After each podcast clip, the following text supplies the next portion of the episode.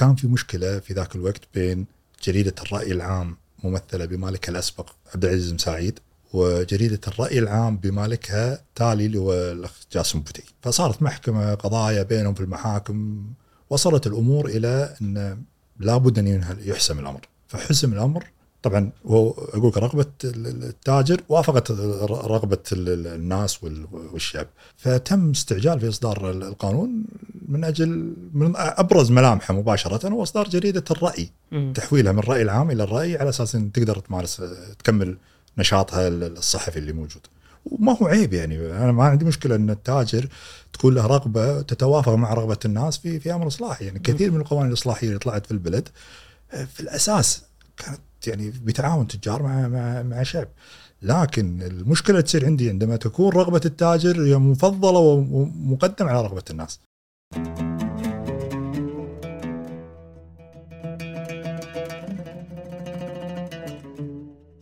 السلام عليكم. هذه الحلقة برعاية شركة حسابي. اليوم الإعلام يلعب دور جدا كبير في حياتنا. إذا تكلمنا عن الكويت يلعب دور جدا كبير في الحياة السياسية في الكويت. فاليوم كان ضيفنا سعود العصفور خذانا بمراحل الإعلام وتأثيره في السياسة. بدايته في المنتديات بعدين دخول الصحف الخاصة دخول القنوات الخاصة آه انتهاء المنتديات ودخول فيسبوك بعدين دخول تويتر. شلون أثر على الحراك في 2012 شلون ابتدأ حملة إرحل آه أثر على تغيير الدوائر الخمس. كانت رحلة بصراحة جدا طويلة استشهدنا بأحداث جدا كبيرة وشنو كان دور الإعلام فيها. هو له تجارب جدا مميزة. اشتغل مع تلفزيون الرأي آه، كان له دور في برنامج مشهور مع الإعلامي محمد الوشيحي توك شوك في قناة اليوم. آه، وأيضا أعطانا وجهة نظره في شكل الإعلام اللي موجود اليوم. أتمنى تستمتع بهذه الحلقة. خاصة مواقع الأشخاص. لدرجة أنه كان في بعض الدول ما كان لها مواقع كلش أصلا. يعني ما ما لها أي موقع على على الانترنت لذلك كنت أتواصل مع بعض الطلبة اللي من من هذه الدول في شلون نسوي لك موقع شخصي على أساس أقدر أحط موقع للدولة هذه في المكان هذا. طبعا آه، دخلت المجال هذا تعرفت على القضايا السياسية العربية في ذاك الوقت. هني بدا اطلاعك عليهم. مو بس يعني أنا حطيت الخريطة مالت الدول العربية ماخذها ذاك الوقت من الموقع الامم المتحدة United Nations فاجأ ثاني يوم أو ثالث يوم بسيل من الإيميلات واللي يمدح واللي يسب واللي يغلط واللي يعني شيء يا جماعة شو السالفة؟ أثاري الخريطة فيها من الأمم المتحدة جاية الصحراء الغربية اللي صوب المغرب. اللي صوب المغرب كدولة منفصلة عن المغرب. أوف. فالأخوان اللي من اللي يطالبون باستغلال الصحراء المغربية آه، يمدحون. يمدحون.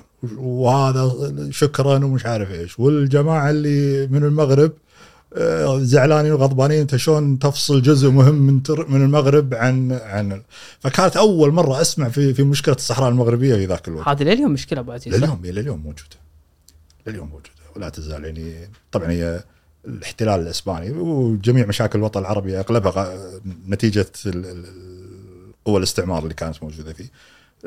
طلع الاستعمار الإسباني منهم وخلف وراهم مشكلة لا تزال إلى اليوم موجودة، المغرب تطالب فيها، الجزائر تدعم استقلالها، موريتانيا تدعم استقلالها وأعتقد إنهم ماخذين حكم ذاتي الآن في الفترة الحالية.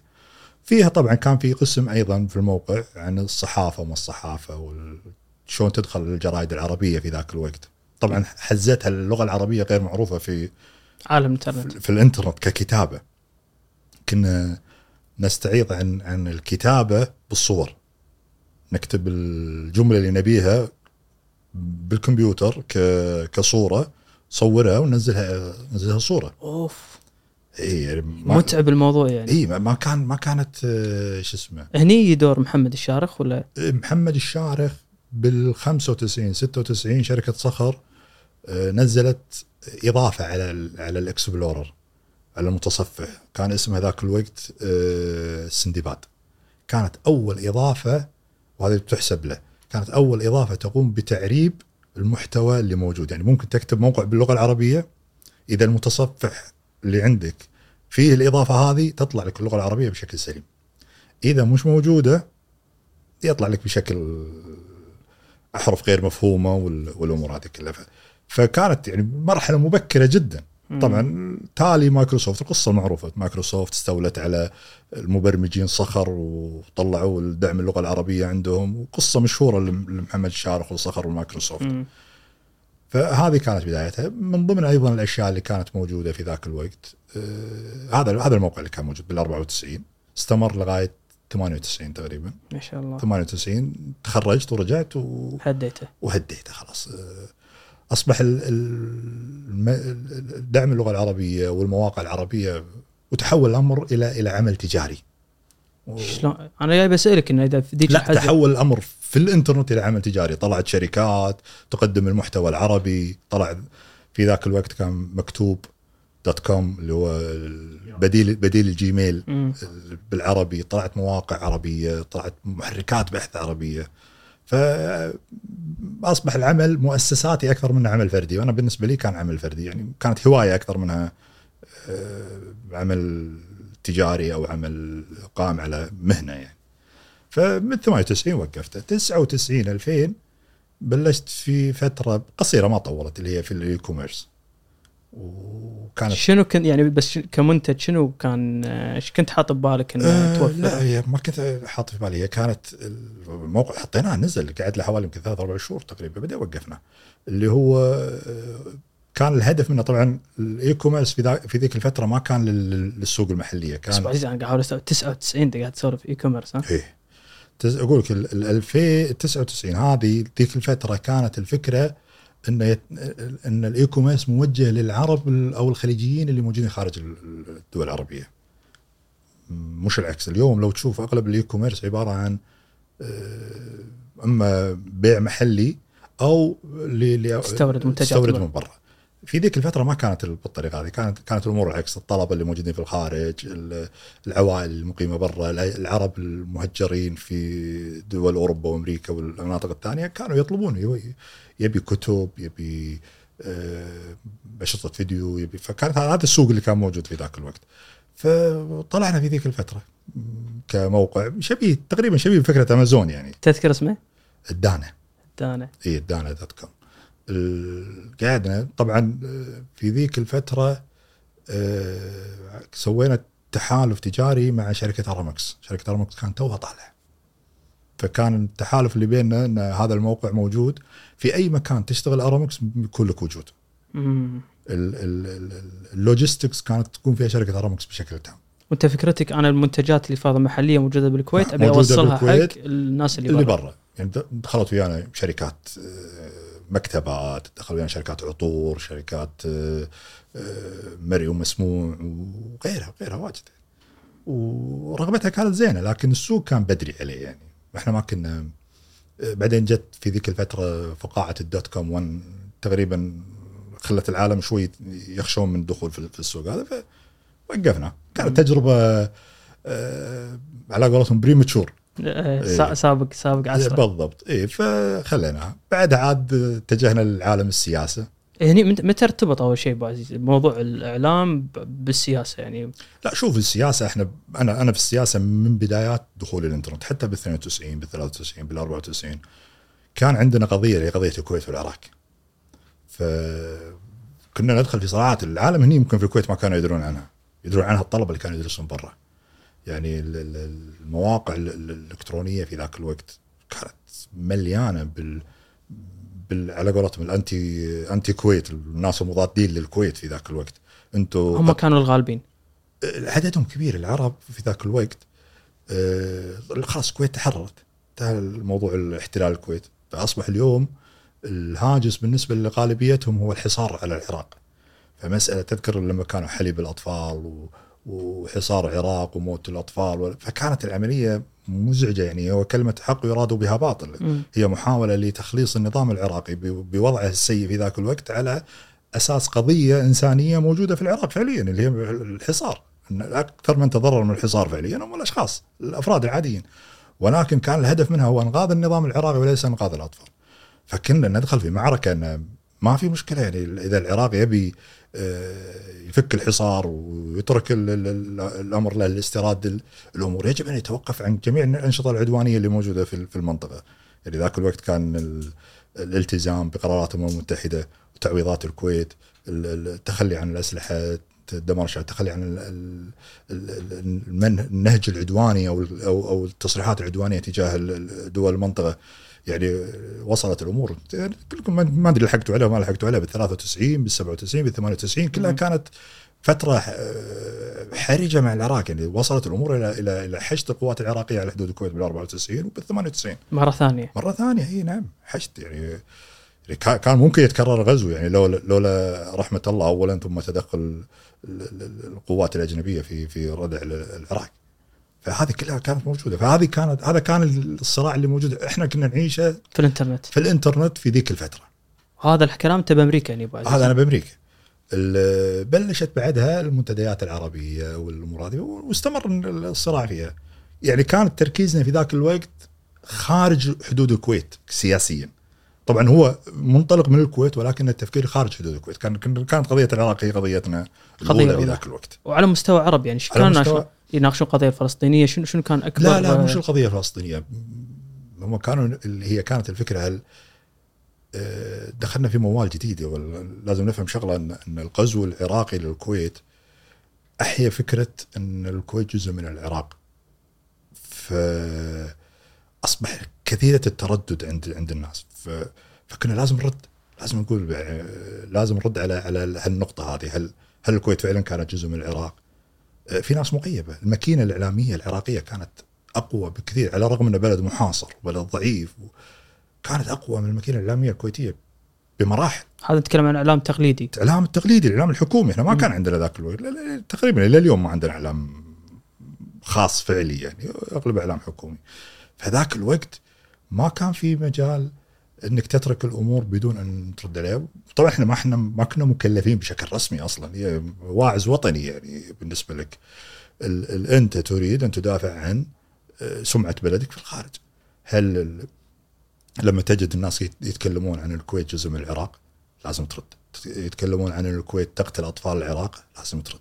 تتكلم عن إن الكويت دمرت العراق لازم ترد. طبعا كانت جل تركيزنا على الموضوع القضية الكويتية، القضية العراقية.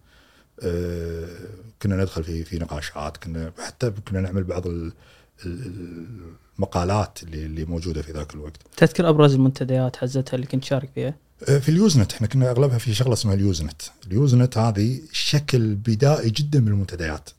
كان في Usenet للعرب، كان في Usenet للكويت، كان في Usenet طبعا ال Usenet ممكن يكون سياسي، ممكن يكون اجتماعي، ممكن يكون. ف هذه كانت البدايات، بعدين طلعت بال 94 95 موقع الساحات اللي اللي تكلمنا عنه. وهذا كان ساحة ميدان آه، مثل ما تقول شرسة. كويتي يمكن مجموعة يمكن حوالي 15 واحد تقريبا كويتي اللي اللي شا- نشاركوا بفعاليه في في ال- في بال الموقع هذا. 95 بديت مشاركتك بال هنا 94 95 في في موقع الساحات. فكانت المشاركات يعني بعضهم كتاب اليوم طبعا إحنا كنا ذاك الوقت اسمهم مستعارة ما ما حد يكتب اسمه الحقيقي. ال- بعضهم اليوم كتاب مشهورين ومعروفين على مستوى الكويت. في بدايتهم من موقع بدايتهم كانت من هناك. موقع ساحات. موقع الساحات. وبعضهم أيضا كان كاتب من قبل واستمر وكان يكتب اسم مستعار في موقع الساحات مشينا عاد إحنا بالوضع الطبيعي لغاية لغاية 2005 2006 تقريبا اللي قمنا نشارك في في منتدى الشبكة الليبرالية الكويتية. فموقع ساحات كان يجمع الخليج يجمع والعرب الخليج والعرب وكان من من أشهر المواقع يعني. و يعني موقع معروف وعدد المش- الحوارات فيه متعددة وعدد المشاركين فيه بشكل كبير يعني بشكل مو بسيط. فكانت ميدان ساحه ساحه ساحه معارك فكرية في ذاك الوقت ومعارك سياسية. لازم ترد القضايا اللي تطرح يجب لا تطرح. طبعا اللي, اللي كنا نسويه ذاك الوقت هو كل اجتهاد شخصي. آه، لا دور حقيقي يعني لل- للأجهزة الحكومية والرسمية في الأمر. وهذا مما كان يؤخذ على ال- على الكويت في ذيك الفترة مع إنه كان عندها ميزانية ضخمة كانت لل- للمكاتب الإعلامية في الخارج. مم. بس إنها ما كانت ما كانت واعية لأهمية مو بس الساحة. واعية، أعتقد إنها كانت المرا- المكات المراكز الإعلامية المكاتب الإعلامية في الخارج كانت مثلها مثل وضع المكاتب الأخرى اليوم.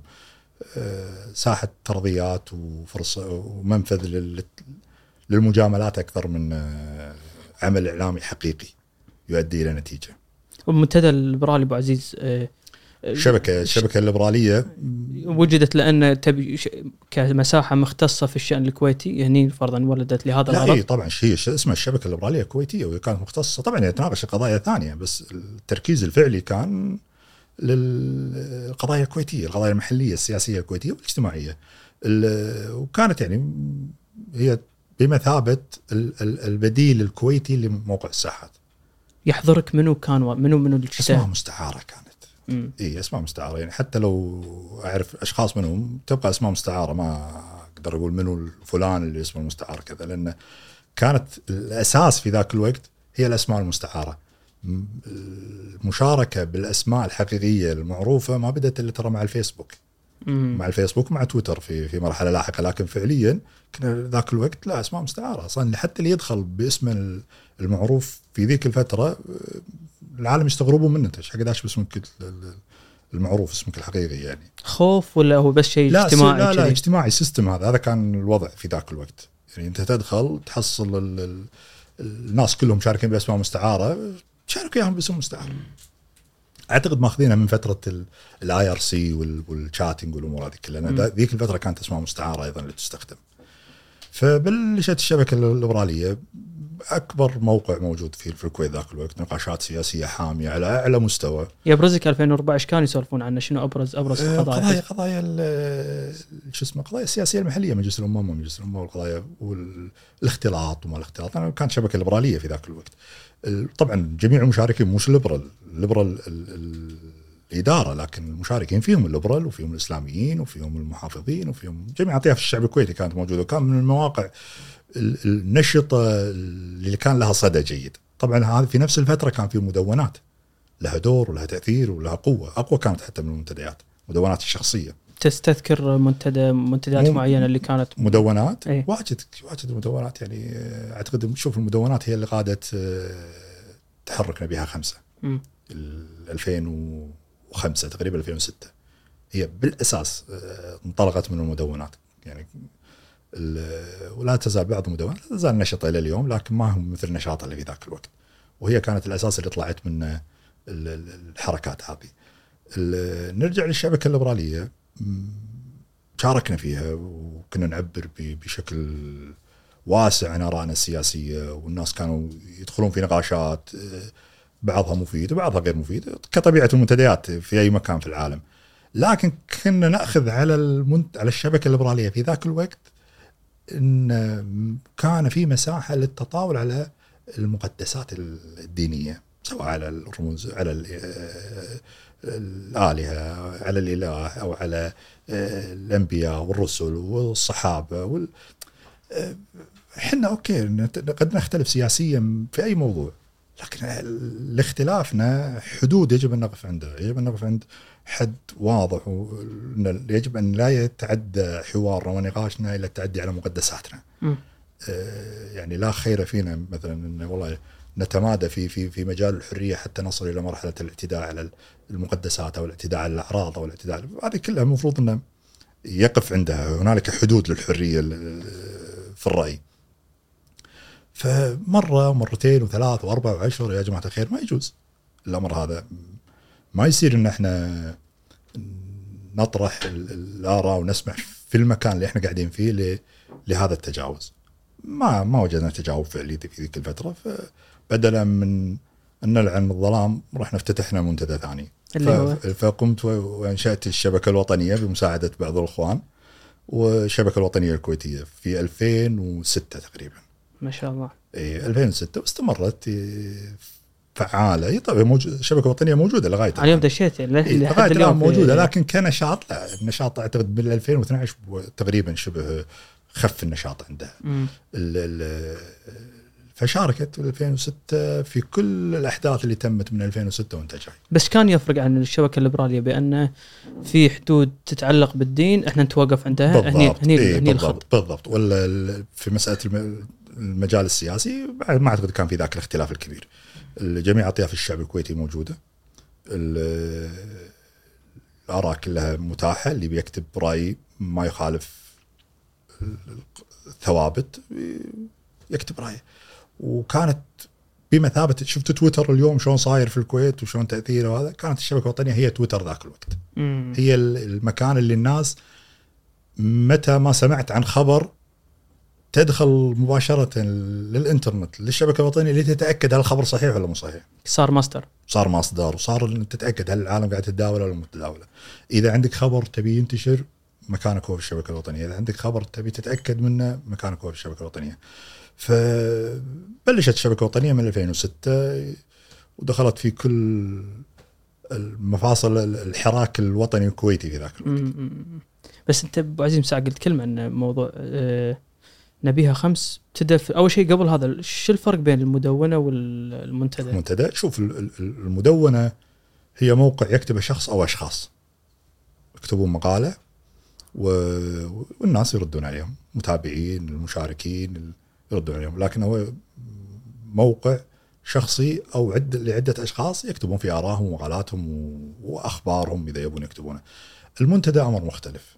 المنتدى عبارة عن ساحة والاعضاء يكتبون كل ما بدال.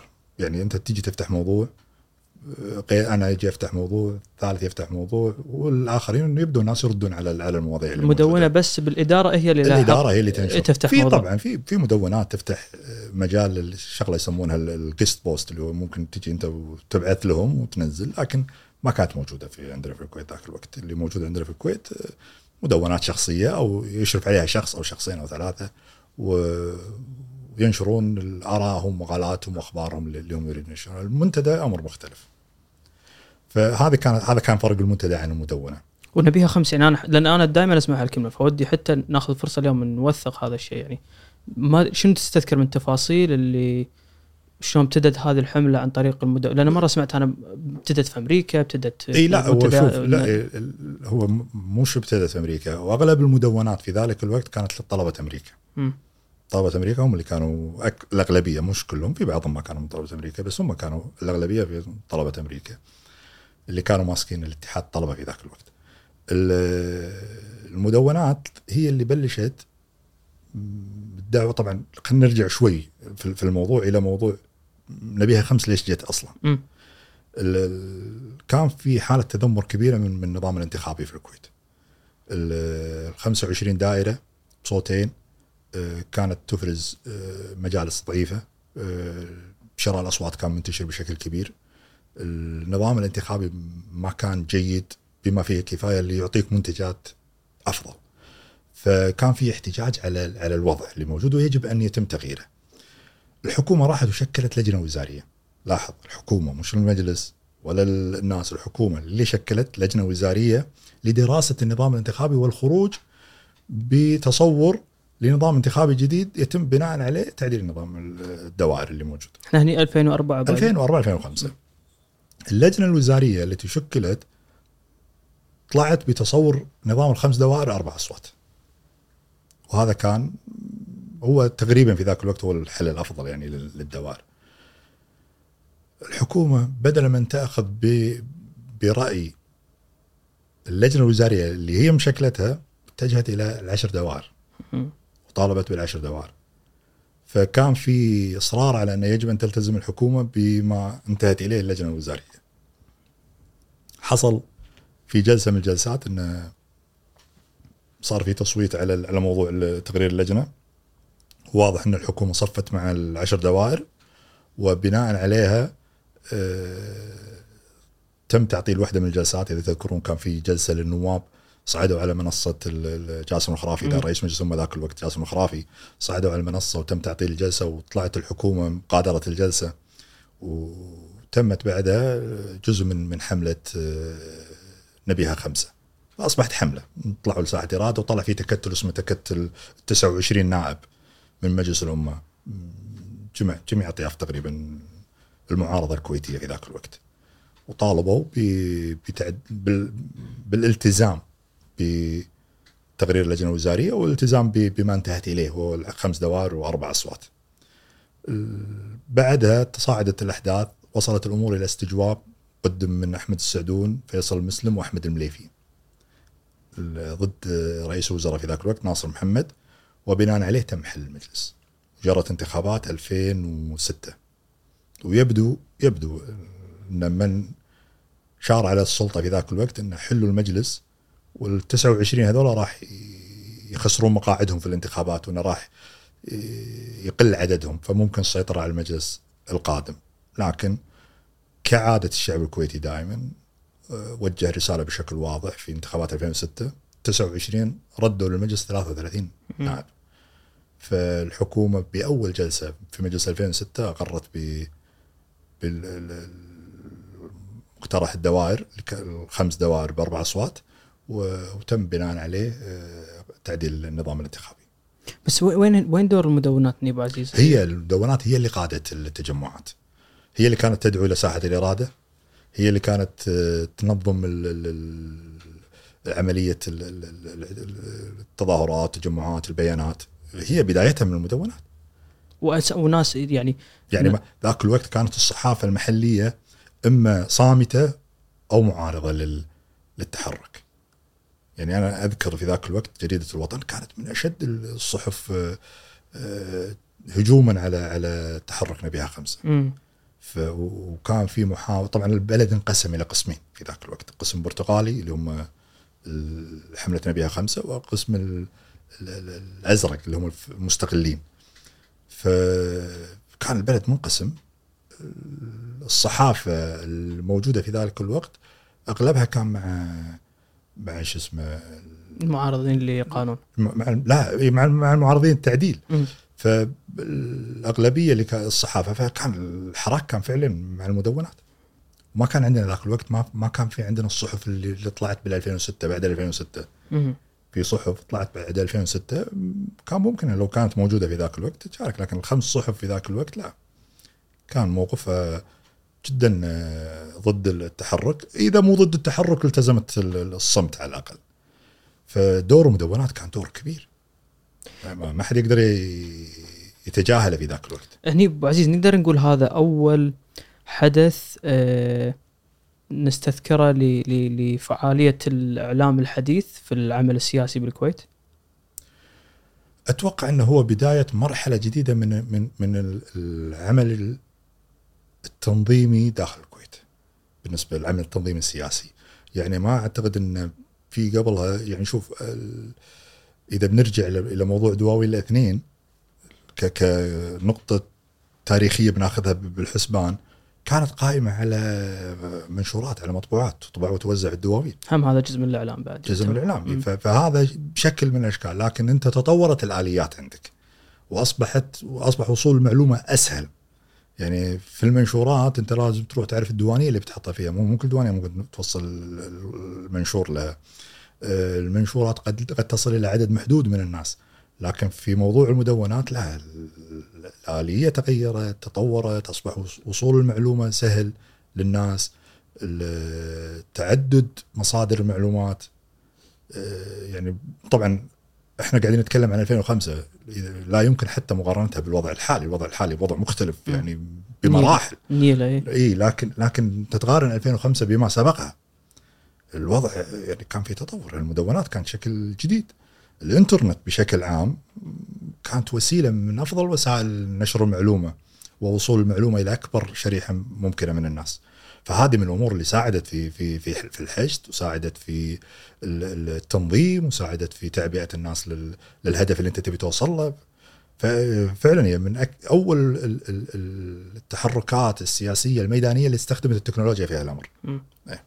وعبد العزيز أنت في الشبكة الوطنية إيه أنت اليوم شخص عندك القدرة والأدوات بأن أنا أنت تقول هذه الشبكة كانت مساحة تناقش أمور جدا مهمة في البلد وكان نعم. الناس يتأكدون من الخبر عن طريق هذه المنتديات والمدونات أنت من الناس اللي كنت تملك السلطة بأن أنا هذا الخب... هذا فرضا الموضوع نفتحه هذا ما نفتحه فشلون كنت تدير العملية يعني شلون تأكد أن أنا والله محافظ على حرية معينة والسقف مالي عالي بس هم ما أتعدى على ثوابت معينة ما في شك هي شوف ال... أنت أول ما ت... أول ما تسجل في الشبكة في قوانين واضحة قدامك، واحد من القوانين الواضحة والثابتة كانت عدم المساس بالمقدسات والثوابت الإسلامية. ما عدا ذلك لا المجال مفتوح. ما كنا ما كنا حاطين إنه والله لازم إنه يكون التوجه السياسي بهذا الشكل أو بهذا الاتجاه. لا كان عندنا الحكومي الصرف اللي أبعد مدى وعندنا المعارض اللي سقفة عنان السماء على قولتهم. فكانت الأمور موجودة. أهم شيء كنا نطلبه من من المشاركين في ذاك الوقت التقيد بالقوانين اللي هي عدم الاعتداء على الثوابت وزاد احترام الاخرين يعني لا يمكن نسمح لشخص إنه والله من أجل ابداء رأيه يبدأ يسب ويشتم العالم الموجودين. فهذه هذه كانت المحاذير اللي موجودة. ما عدا ذلك لا كان الأعضاء هم اللي يكتبوا مواضيعهم هم اللي يردون عليها وهم اللي يشاركون فيها إحنا كان عندنا سياسة أساسا في ذاك الوقت. أنت كمشرف يجب لا تشارك بأي حوار. مجرد تراقب اي تبي تشارك بحوار حط لك اسم ثاني مستعار وشارك بحوارك باسمك الشخصي. لكن اسمك كمشرف لأنه لا يمكن إنك تكون الخصم والحكم في نفس الوضع. فكانت في ذاك الوقت قانون واضح عندنا عدم مشاركة المشرفين في في الحوارات. وجود عفوا وجود أسامي المستعارة يعني ما أدري إذا هذه معلومة ممكن توفرت عندك خلت في بعض الناس آه، كبار في البلد يشاركون في هذا الحوار ولا؟ ما شك لا ذاك الوقت هذه معلومة أنا مو قاعد أعطيك توقع ولا تخمين؟ لا كان في وزراء يشاركون كان في وكلاء وزارات يشاركون كان في قياديين في البلد يشاركون بأسماء مستعارة. السياسيين معارضة موالاه كانوا يشاركون بأسماء مستعارة. كانت هي هي الفوكس في ذاك الوقت. م. أنت عندك رأي تبي تقوله؟ بعضهم كان يسجل ولا يشارك. مجرد إنه مجرد يدخل يقرأ ويشوف العالم شنو قاعدة تقول و... ويتفاعل مع الأحداث بشكل أو بآخر خارج خارج الشبكة. لكن كانت كانت محور محور النقاش السياسي في البلد. كانت الشبكة عندك موضوع تبي تشوف ردود الفعل الناس عليه. إحنا وصلنا مرحلة في ذيك الوقت ان وضعنا عنوان الشبكة. هنا يتشكل الرأي العام. ان إن الرأي العام هنا قاعد يتشكل. الناس توجهاتها مثل ما أنت تشوف اليوم تويتر شلون قاعد يأثر في الناس. اذا اذا إذا تبي تقتل موضوع اقتله في تويتر. تبي تحيي موضوع حي في تويتر اليوم. في ذاك الوقت نفس نفس الفكرة كانت. اذا إذا الموضوع أخذ حقه من النقاش والتفاعل في الشبكة الوطنية فراح ينتقل للمجتمع. والعكس صحيح. إذا ما في أحد ناقش موضوع ميت في الشبكة الوطنية تأكد إنه ميت حتى في في في الشارع وفي الدواوين وفي الأماكن تجمع الناس. بس قاعد أفكر عزيز شلون شلون له التأثير هذا؟ يعني أنا ما أدري إيش كثر عدد المستخدمين للإنترنت في الكويت في 2004 2005 يعني خصوصا اللي بكبار بالعمر يعني افهم 15 16 حزتها. هم عدد آه، العدد كبير بس لا يقارن مع مع الوضع الحالي. لكن أنا أعطيك مثال يعني أعلى يوم دخول في نفس اللحظة كان في في أحداث ديوان الحربش. في 2010 في 2010 ديسمبر 2010 أعتقد 8 ديسمبر 2010 عدد الدخول في ذيك اللحظة في ذاك اليوم لمتابعة الأحداث تطور كانت الشبكة الوطنية تقريبا هي اللي قاعدة تنقل الأحداث أول بأول شنو قاعد يصير في ديوان الحربش عدد الدخول 30 ألف شخص في في نفس اللحظة. فهذا عدد بالنسبة للكويت قد يكون عدد قليل بالنسبة للدول الثانية. لكن بالنسبة للكويت المهتمين في الشأن السياسي 30 ألف في لحظة واحدة أمر مو رقم مو سهل رقم مو بسيط. فلا هي كان لها دور كبير. طبعا في زيادة أمر طبيعي إن زيادة الأعداد اللاحقة السنوات الأخيرة زاد. انتشار انتشار الموبايل الجهاز النقال وانتشار تويتر سهل عملية الوصول لاعداد أعداد أكبر. لكن في ذلك في ذاك الوقت لا. كانت الأعداد كبيرة مقارنة بمستخدمين الإنترنت في الكويت وكانت الأعداد كبيرة مقارنة بالمهتمين بالشان السياسي.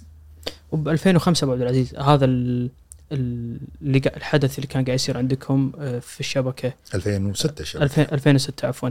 آه، أثار اهتمام السلطة في ذيك الفترة ولا كان بالنسبة لهم لا لا؟ لا, لا كانت كانت جدا مراقبة. عملية الناس شنو قاعدين يقولون؟ مراقبة سياسيا. الناس شنو توجهاتهم؟ الناس شنو قاعدين يقولون؟ آه، الناس راضين على شنو؟ زعلانين من شنو؟ كانت مراقبة امنيا. يعني أنا واحد أصبحت على قولتهم كعب داير بين المخافر يعني هذه من الأمور اللي دائما أنا أذكرها يعني آه، الأسماء اللي تكتب في الشبكه أسماء مستعارة فلو فرضنا أن واحد من ال ال ال ال الأعضاء كتب موضوع أو رد في شخص برا الشبكة اعتقد أنه اساءه له. آه، شنو كان الخيار في- عنده في ذاك الوقت؟ طبعا قبل القانون الجرائم الإلكترونية قبل الأمور هذه كلها. كان ال- السيناريو اللي موجود عنده إنه يطلع من من بيته يروح المخفر يقدم شكوى ضد الشبكه الوطنيه على ال- الرد هذا أو المقال اللي موجود. ال- المخفر كإجراء نظامي عادي يبعث إلى المباحث اللي هي الجرائم الالكترونيه أعتقد كانت موجودة في ذاك الوقت أو وجدت في فترة لاحقة آه، الاستعلام عن صاحب الموقع. الجرائم الالكترونيه ما يعرفون إلا سعود عصفور. هو صاحب الموقع. يردون لهم والله هذا الموقع يملكه آه، الشخص الفلاني. حياك أبو عبد العزيز حيا يدقون علي تعالوا تفضل صرت خلاص أنا عارف ال system مالهم يا جماعة الخير إيش عندكم؟ قالوا والله آه، كويتي أزرق ولا ال- ال- البطل الخطير ولا الأسامي المستعارة اللي موجودة في ذاك الوقت آه، مشتكي عليه فلان قلت يعني شو المطلوب يعني؟ يعني هل هل الأمر في إذا في شكوى روح اشتكوا عليه على الشخص هذا. لكن هذه حرية رأي الناس قاعدة تقدم. بس هو مشكلتهم ما يعرفون منو الكويتي الأزرق هذا. أيوه أنا ما أعرفه. أنا ما أعرفه. أنا مثلا ببت لي أيضا ترى يعني في بعض المعلومات ما تكون أساسا في ذاك الوقت صالحه للنشر اليوم ممكن تكون صالحه للنشر بس في ذاك الوقت مثلا إحنا في 2007 تقريبا كان في منتدى مش مشهور في ذاك الوقت من من أشهر المنتديات اللي هو منتدى الأمة دوت أورج. كان عليه الأخ آه، بشار الصايغ وجاسم الغامس ومن خيرة الشباب اللي موجودين. آه، يبدو ان أحد الأعضاء في ذيك الفترة كتب رد أو أو مقالة آه، اعتبرت بأنها مساس بالذات الأميرية. فجاء أمن الدولة وألقى القبض على على بشار الصايغ وعلى جاسم القامس وصارت قضية في ذاك الوقت. واحتجاجات والدنيا. بعد فترة المباحث ال- ال- ال- تم إلقاء القبض على الشخص اللي كتب ال ال ال الرد هذا بناء على ال IP مال ال IP address ماله اللي في الموقع ما فهمت عزيز الرد ولا كاتب المقالة كاتب مقال أو رد المنتديات إيه. عبارة عن مقال إيه. أو أو أو موضوع وردود تحته. بس باسم مستعار بس انت أنت من تحصل ال IP من تحصل ال IP انتهى الموضوع هو IP مع مع التوقيت ال- ال- الرد يعلمك أي شركة استخدمت لكتابة الرد هذا شركة اتصالات. وعن طريق شركة اتصالات بال IP بالتاريخ بالتوقيت تعرف أنت منو صاحب الجهاز أو صاحب التليفون أو صاحب خط الإنترنت المستخدم. فتم انتقال كانت أول قضية مساس بالذات الاميريه في ذاك الوقت. 2007 2007 تقريبا إذا ما إذا ما كانت ينفع. الأمة 2007 إي. وحكم على الشخص حكم سنتين و... وأعتقد ونص أو ست شهور. حتى أصحاب الموقع عزيز. لا أصحاب الموقع. هو شوف القضايا اللي من هالنوع تكون قضايا شخصية. ما دمت أنت لم تكتب شيئا فأنت ما ما ارتكبت جريمة. اللي ارتكب الجريمة هو اللي كتبها. فإحنا في ذاك الوقت كنوع من الحماية للأعضاء عدلنا في برمجة ال- ال- الشبكة الوطنية. وقمنا بإلغاء موضوع تسجيل ال IP بس طبعا هذا كله بدون ما نبلغ الإعضاء ترى ترى ألغينا ألغينا تسجيل ال IP لأن لو لو يدرون إنه ما عاد في تسجيل IP تصير الوضع يصير وضع حفلة في, مم. في الشبكة. خلاص ما العالم ما حد يعرف أنت منو أصلا.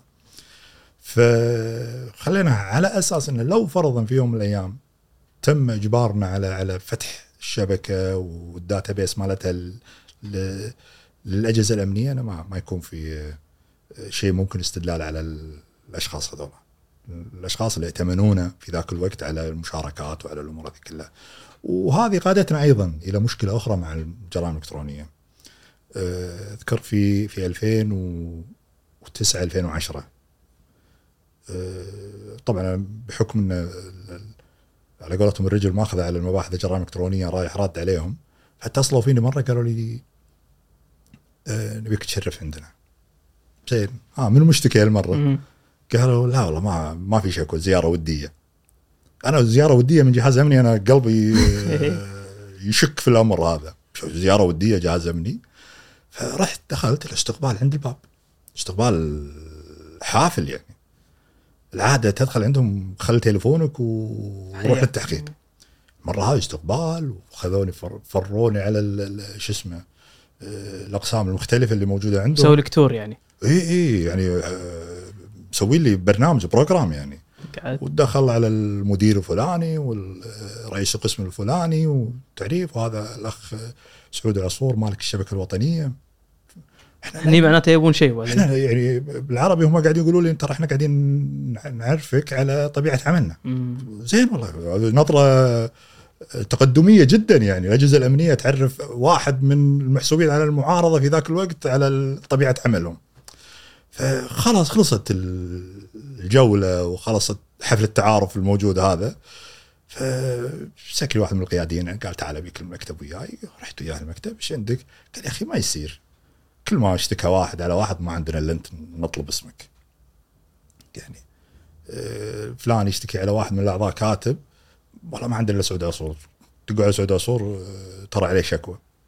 زين شو الحل؟ قال والله إحنا ما نبي منكم شيء نبي بس IP ات IP ات الأعضاء. إذا آه، تعطونا إياها نكون شاكرين. عشان ما نأذيك. عشان ما نأذيك. عشان إحنا من يشتكي واحد على واحد نسحب ال IP نطلع منه نروح نمسكه. ف قلت له شوف اولا أنت قبل الآخرين تعلم بأن اللي يشاركون في الشبكة باسماء مستعاره فيهم شخصيات. قيادات في البلد. مم. فيهم مسؤولين فيهم سياسيين كلهم اختاروا المشاركه بأسماء مستعارة. فيهم آه، فيهم سيدات فيهم بنات فيهم شباب. وتعلم أيضا أن إحنا يوميا نتعرض لمحاولات اختراق. يعني أي منتدى أي موقع موجود على شبكة الإنترنت في, ذاك الوقت وبهذا الح- الحجم من المشاركات عرضة للاختراق بأي وقت. ومحاولات الاختراق لا تتوقف. وأنت تدري وتعلمون أنتم الأمر هذا وإن لو حصل وإن ما في موقع في العالم 100% proof إنه ما ما يتم اختراقه. فأنت تعلم انه ممكن في أي لحظة ممكن يخترقون الموقع. فإذا اخترقوا الموقع وحصلوا قاعدة البيانات وحصلوا ال IP ات فيها يصبح أمامهم كنز من المعلومات. لكن بدون ال IP ات ما راح يحصل آه، فائده ال data اللي موجودة في قاعدة البيانات هي نفسها ال data اللي موجودة في الموقع. مم. آه، ما أنت مستفيد من من الاختراق شيء.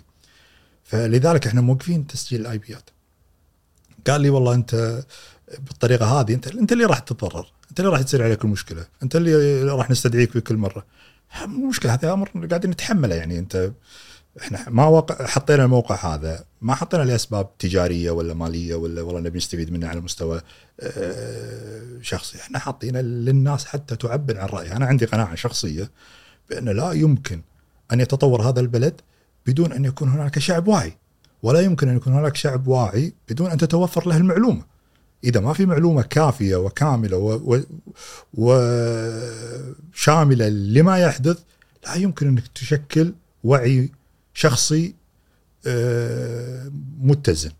ولا يمكن أن يكون الوعي المجتمعي كافيا إذا لم يكن الوعي الشخصي أساسا مكتمل.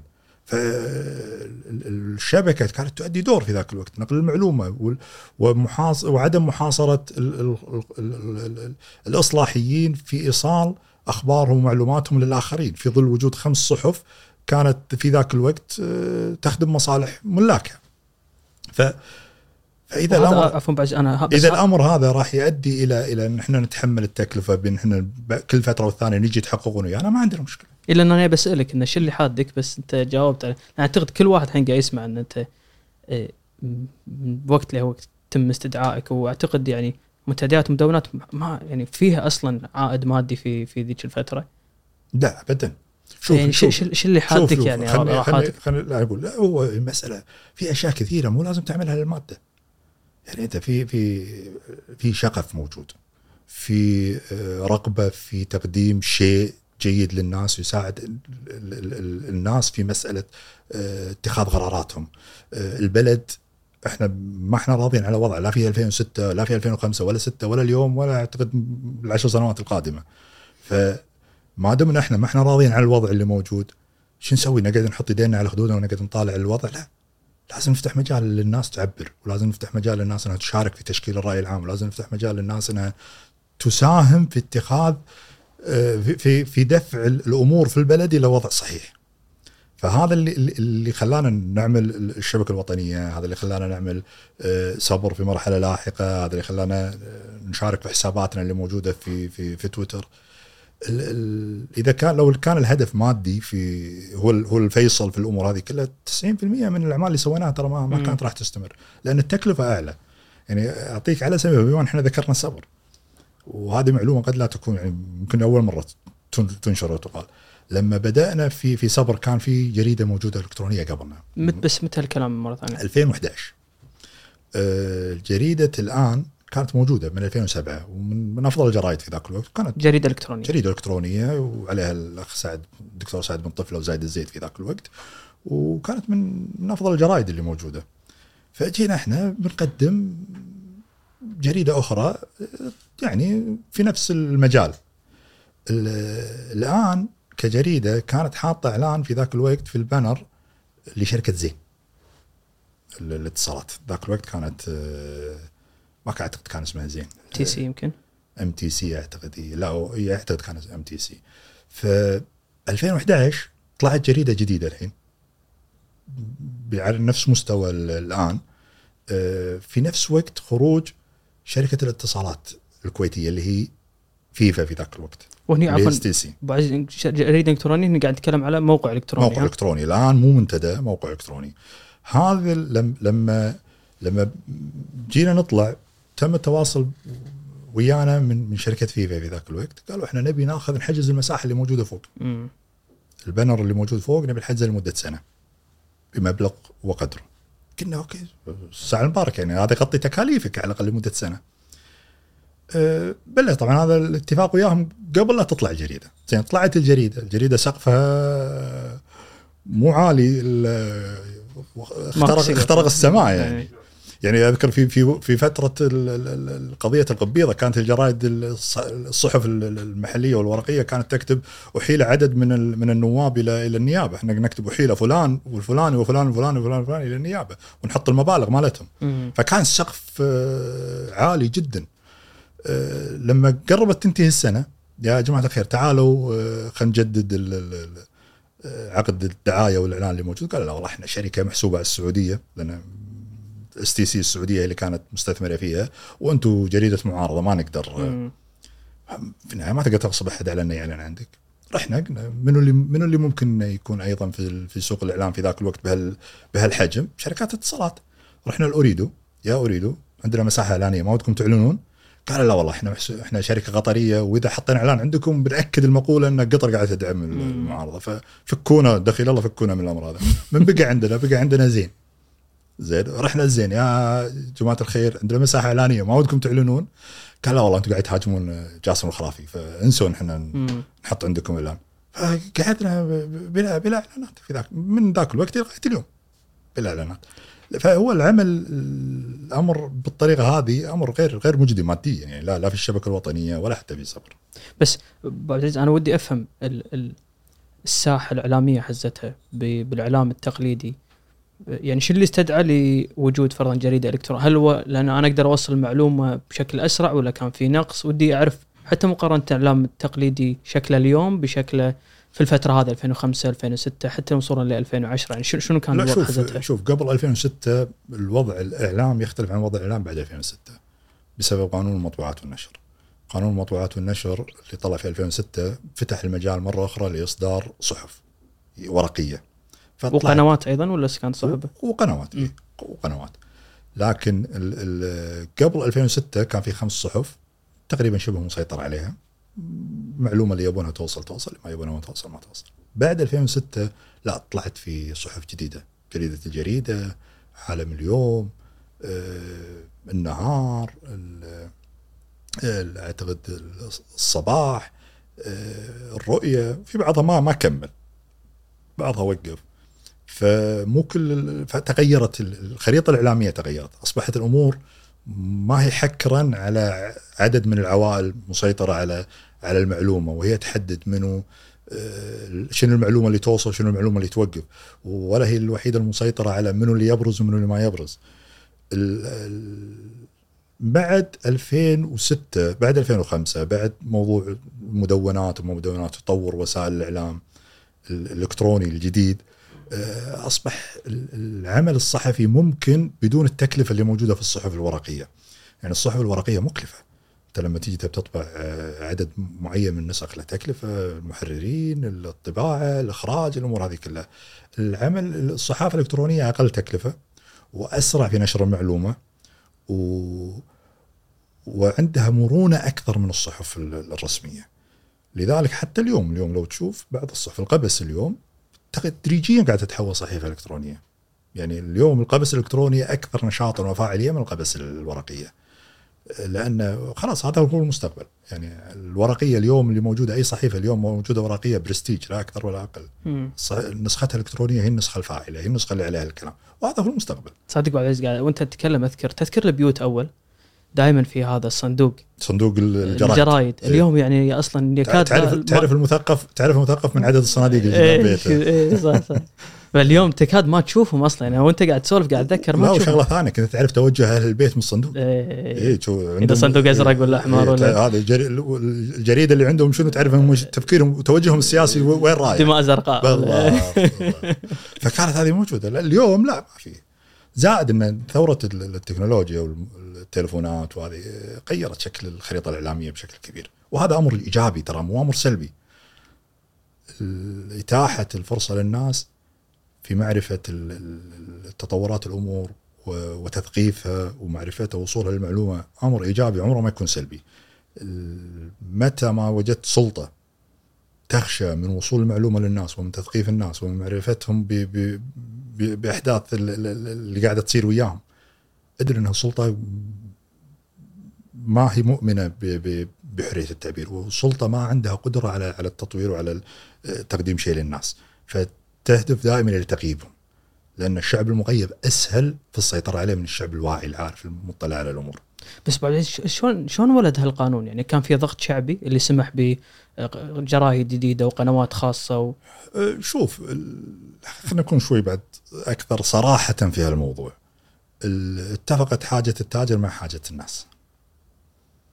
ال- قانون المطبوعات والنشر هو قانون ضروري. يعني لا يمكن حكر الصحف في ذاك الوقت على عدد معين من الصحف. لازم لازم يفتح المجال للناس تنشئ صحف جديدة.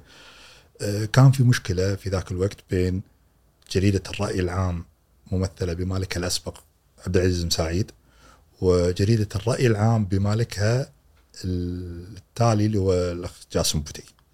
فصارت محكمة قضايا بينهم في المحاكم وصلت الأمور إلى إن لابد أن يحسم الأمر. فحسم الأمر طبعا هو أقول رغبة التاجر وافقت رغبة الناس وال- والشعب. فتم استعجال في إصدار القانون من أجل من أبرز ملامحه مباشرة هو اصدار جريدة الرأي. تحويلها من الراي العام إلى الرأي على أساس إن تقدر تمارس تكمل نشاطها الصحفي اللي موجود. وما هو عيب يعني أنا ما عندي مشكلة إن التاجر تكون له رغبة تتوافق مع رغبة الناس في في أمر إصلاحي. يعني كثير من القوانين الإصلاحية اللي طلعت في البلد في الأساس كانت يعني بتعاون تجار مع مع مع شعب. لكن المشكلة تصير عندي عندما تكون رغبة التاجر هي مفضلة ومقدمه على رغبة الناس. ومصلحة التاجر مقدمة على مصلحة الناس. لكن قانون المطبوعات والنشر لا عليه بالعافية. خليه يطلع له بدال الجريدة عشر إذا بيفتح المجال للناس إنها تصدر صحف لكن إحنا صار عندنا نكسة ترى بال 2014 أصبح تقييد للقنوات تقييد للصحف اللي موجودة بعد إحداث الحراك 2012 وأنت جاي. أبو عبد العزيز على على طاري الرأي أنت كان لك تجربة معاهم في التلفزيون وفي الجريدة؟ التلفزيون وفي الجريدة الجريدة خلينا نبتدي في الجريدة. أنت أنا اذا إذا ما خانني البحث البسيط اللي سويته آخر مقال كان لك 2011 صح؟ 2011 تقريبا. إيش سبب هذا التوقف؟ شوف أنا بلشت أكتب وياهم ب 2007 أه وللامانه يعني ترك لي المقال أكتب فيه اللي أنا أبيه. ما ما كان في يعني ممنوعات ومحاذير اللهم ممنوعات اللي, اللي في البداية طرحت آه، الذات الإلهية والرسل الأنبياء والصحابة وجاسم الخرافي. لا تقرب لهذول إحنا ما لنا شغل في مقالك اكتب فيه اللي تبي. وأنا متفاهم يعني أنت بتعطيني مجال بتعطيني مساحة اكتب فيها ما عندي مشكلة. وفي النهاية الجريدة جريدتك ما هي جريدتي أنا. أنا بكتب مقالي وانت عندك آه، هالمحاذير. طبعا المحذور الأول والثاني إحنا متفقين فيه وخاصين المحذور الثالث أنا أقدر الوضع اللي موجود في ذاك الوقت وال- والدور اللي قدمه جاسم خرافي لل- للجريدة في في ذيك الفترة.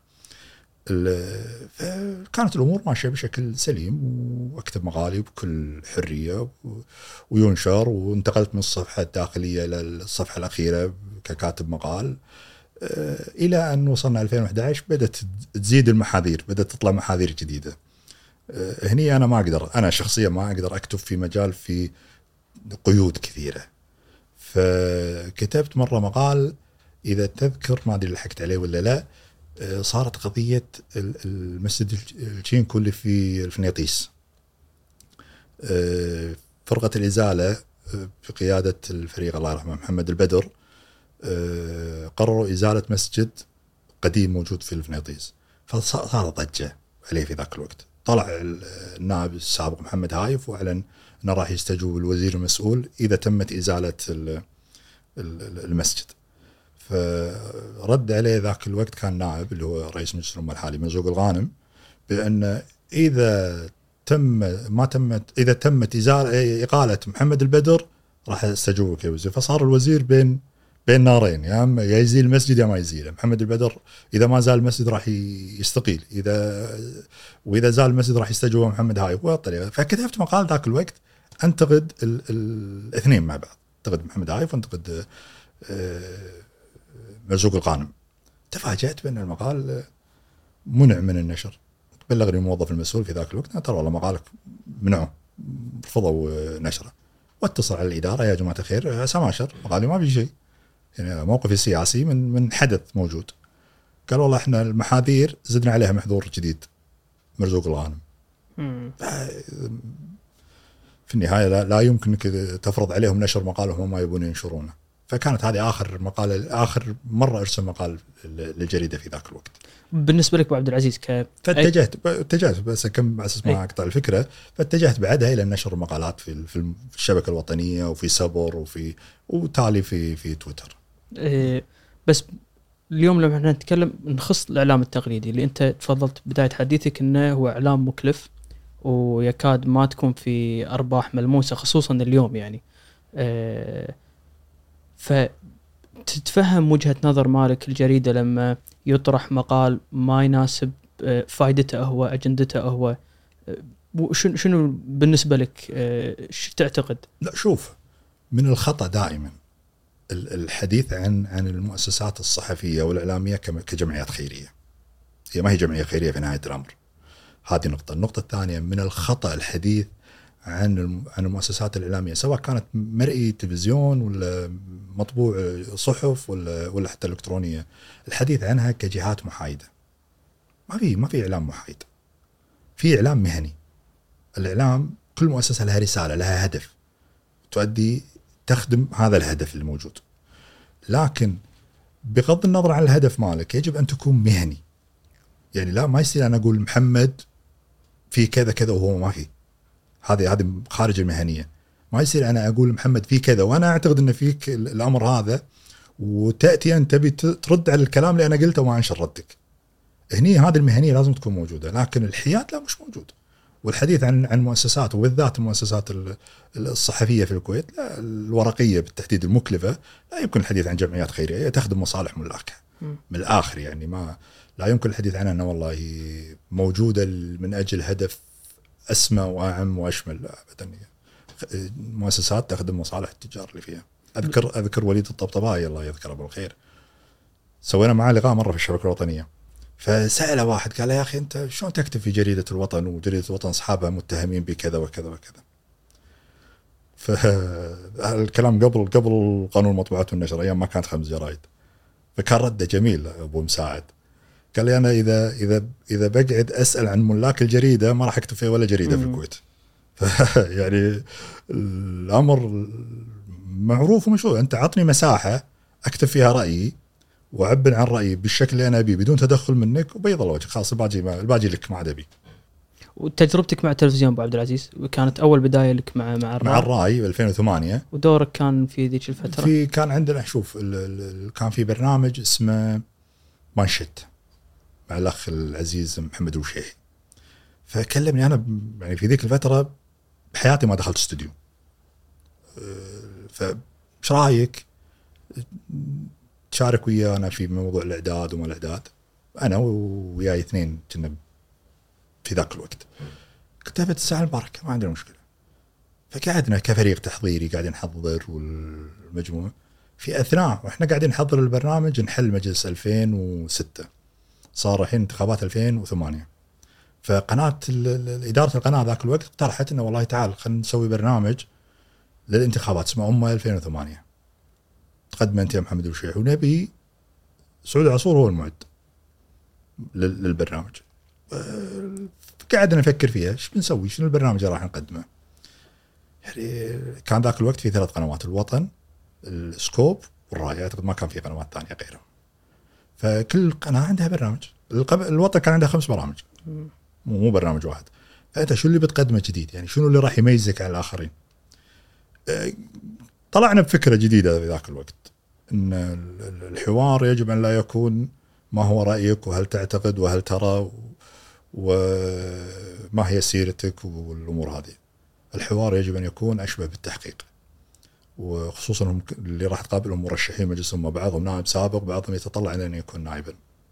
فلازم يكون الحوار أشرس من الحوار التقليدي اللي يتم في تلفزيون الكويت ولا في القنوات اللي موجودة. و- فبدانا في برنامج أم 2008 وحقق نجاح كبير في ذاك الوقت ال- ال- على مستوى البرامج مع أنه كان البرامج الوحيد الانتخابي في قناة الرأي في ظل ثلاث أربع برامج في سكوب وأعتقد خمسة في, في الوطن. مم. فكانت هذه البداية هذه بدايتي مع مع التلفزيون.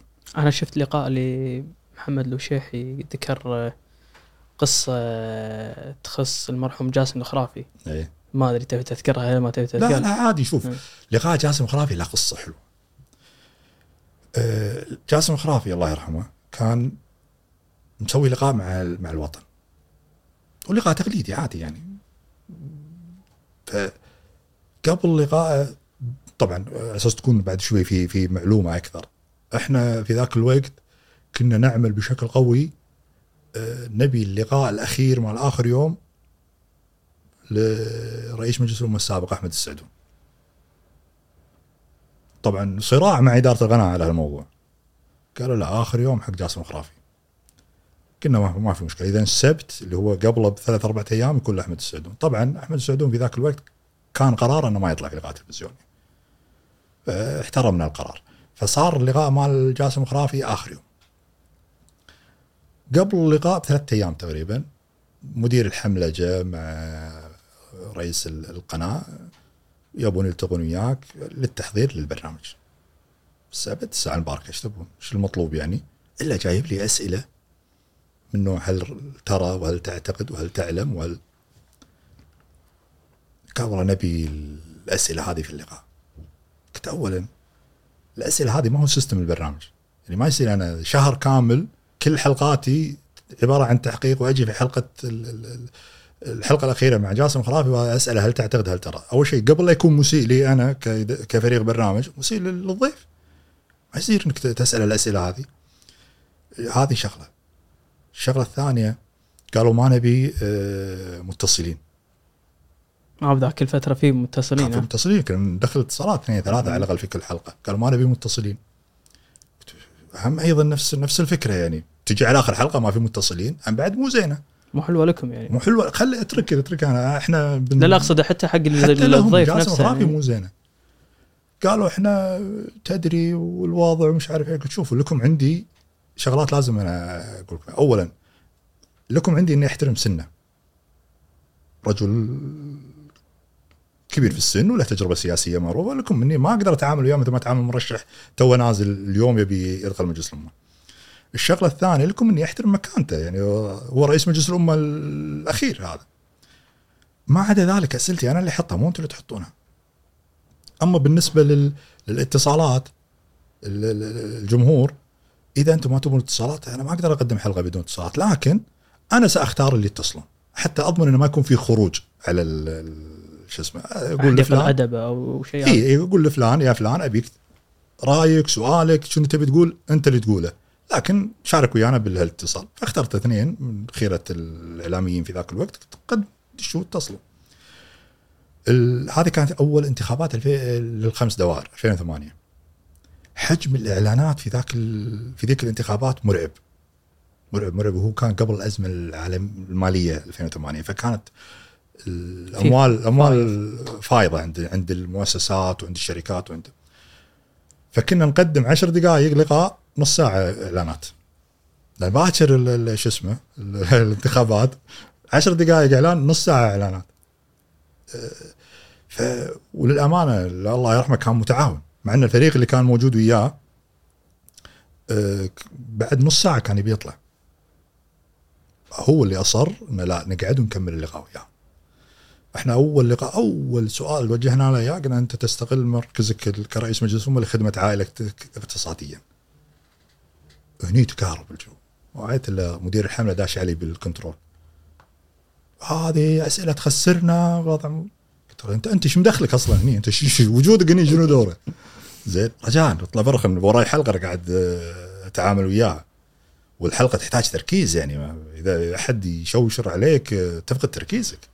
فرجاء اطلع برا في ال break عطني اللي عندك اللي موجود. ال- السؤال الثاني عن أستاذ جابر. أنتم أستاذ جابر اخذتوه بإسناد مباشر و واخذتوه بح- بحكم علاقاتك كرئيس مجلس الأمة. طبعا جاسم خرافي حسب اللي تبين من الحلقة انه ما كان مطلع فعليا على الأمور الاقتصادية للعائلة.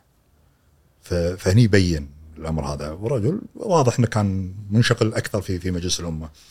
شوي اللي داش علي أحد إداريين القناة قال آه، أعتقد إذا ما خانتني الذاكره يا مرزوق الخرافي يا ناصر مو ناصر الخرافي يا مرزوق واحد من من عيال ناصر الخرافي يبي يدخل مداخله هاتفية. قلت أنتم قبل اللقاء تقولون ما تبون مداخلات هاتفية. قالوا لا يبي يشرح موضوع أستاذ جابر أستاذ جابر. كتبت الساعة المباركة خليج فعلا. دخل واتصل وشرح موضوع ال- ال- الاستاذ جابر في ذاك الوقت. فهذه هذه قصة حلقه الخرافي ومع ذلك ترى ما كمل الحلقة. مم. طلع قبل نهاية الحلقة بربع ساعة لأن الحلقة طالت إلى الساعة واحدة الفجر تقريبا. أوف. بحجم سبب حجم الدعايات اللي موجودة. ابو عبد العزيز حملة ارحل هم يتم نسبها لمنتديات في ذاك الوقت ولا القنوات لا لا الخاصة؟ حملة ولا ارحل 2008 مم. آه، أيضا بدأت في مدونات بس مدونات مختلفة عن مدونات نبيها خمسة. أنا ودي تذكر لي بصراحة إذا احضرك أسا- حتى المدونات يعني البارزه في ذيك إيه، الحزة. مدونة طارق المطيري كانت من ضمنها آه، مبارك الهزاع آه، خالد العتيبي. أعتقد هذه الأسماء اللي تحضرني أنا ما ودي أذكر أسماء واجد وأنسى يعني بعض وبشكل عام كانوا يصنفون بأن هذه ضد الحكومة هذه مع الحكومة ولا كانوا كلهم ضد شنو لا كان الشكل لا العام؟ شو مد- مدونات آه، لا في مدونات مع الحكومة في مدونات ضد الحكومة بس مثل ما أنت شايف اليوم يعني في حتى في تويتر عدد اللي مع ضد الحكومة عدد طاغي. لدرجة إن اللي, ما هو مع الحكومة يكاد يكون مو ملحوظ. ال- ال- والسبب طبعا الوضع السيء ينتج عنه معارضة ينتج عنه توجه عام ينتج عنه مزاج عام ضد الحكومة. فكانت حملة ارحل لا بدأت بدأت من من مدونات أيضا والشبكة شاركت فيها بشكل أو بآخر. التجمعات اللي صارت في ذاك الوقت عظمها وزاد عليها موضوع الشيكات مم. شلون شلون قضيه؟ فيصل مسلم. أه، شوف هي بدأت حملة أرحل ب 2008 2009 في موضوع ال- الشيك اللي طلعه النائب فيصل مسلم في مجلس الأمة. و طبعا تم الاستجواب على الموضوع هذا وما حصد عدم التعاون الكافي. فلجأت السلطة الحكومة طبعا وهذا أمر اعتدناه أن الحكومة تتخذ القرار الخاطئ في الوقت الخطأ.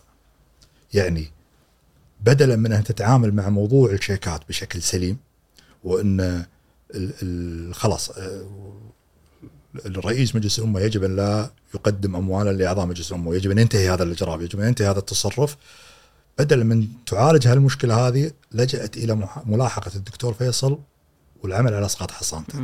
سياسيا كان خطأ العمل هذا يعني خلي كذا هم ما فيها هو. هذا سياسيا هذا اللي قاد لل- للتطورات التالية يعني أنا أذكر آه، أساس أوضح لك شلون العملية هذه مرتبطة ببعضها ال- الله يذكره بالخير مدرب منتخب نيبال الحالي آه، عبد الله الشلاحي.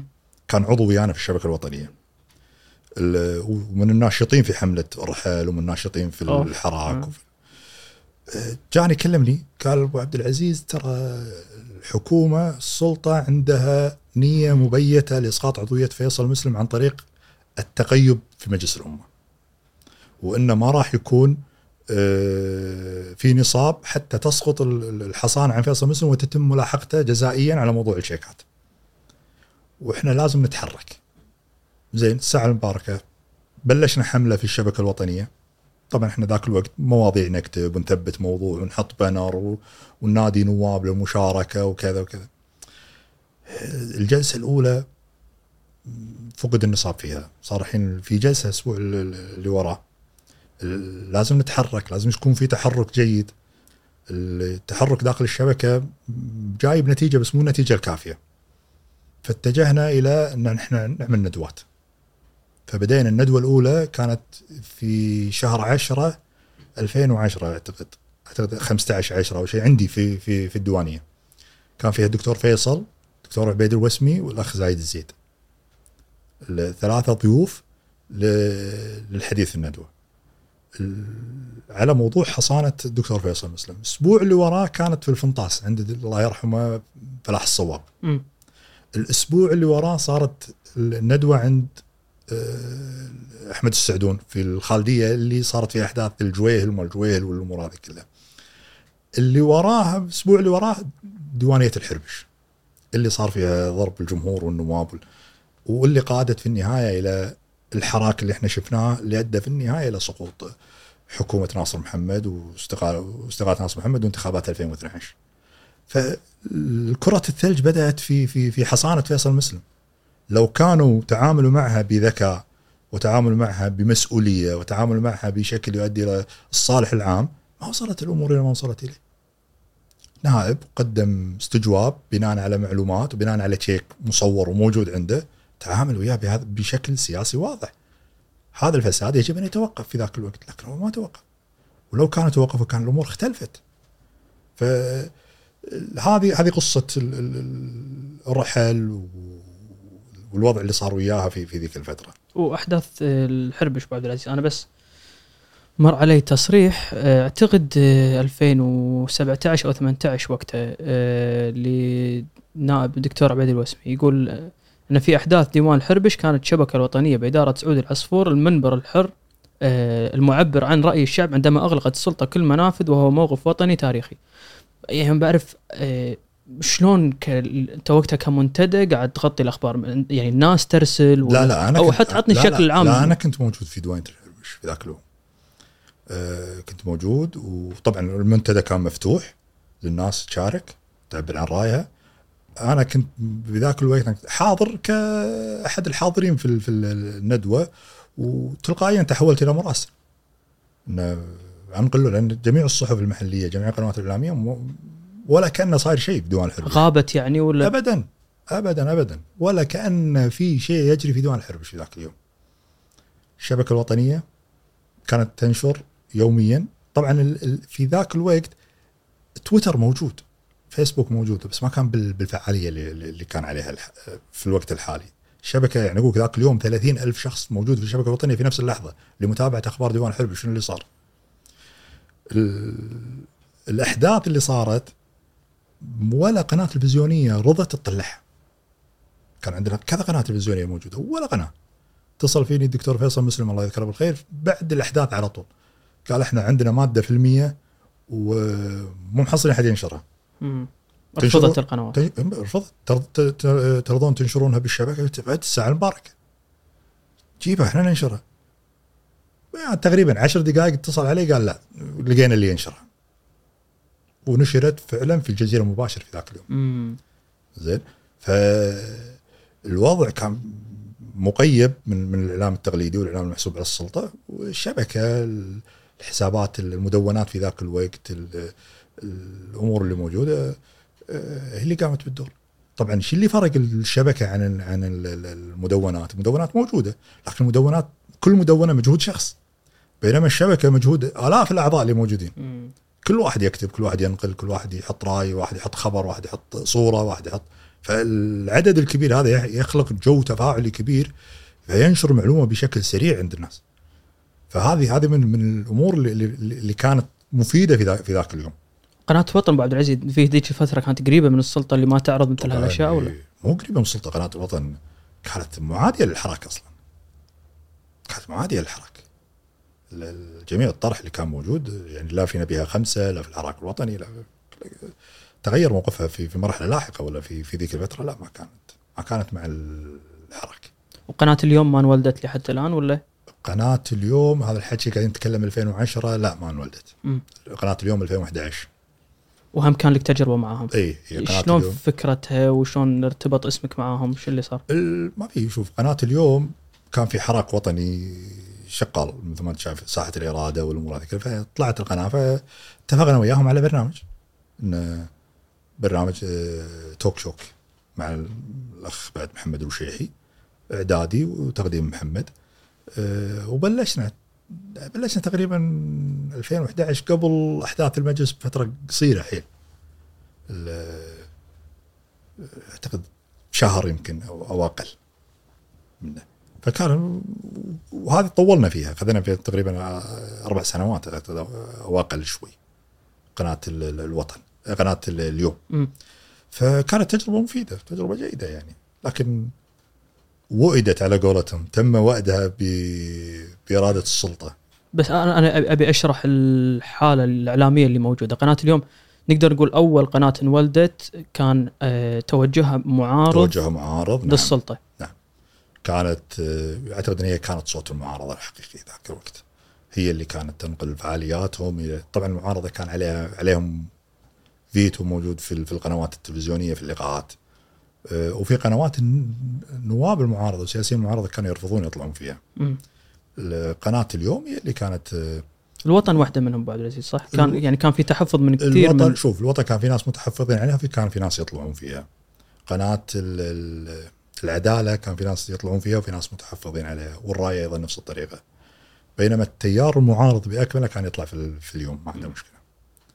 ال- النقيض هو نواب السلطة وسياسيين السلطة. كان بعضهم عنده تحفظ إنه يطلع في قناة اليوم.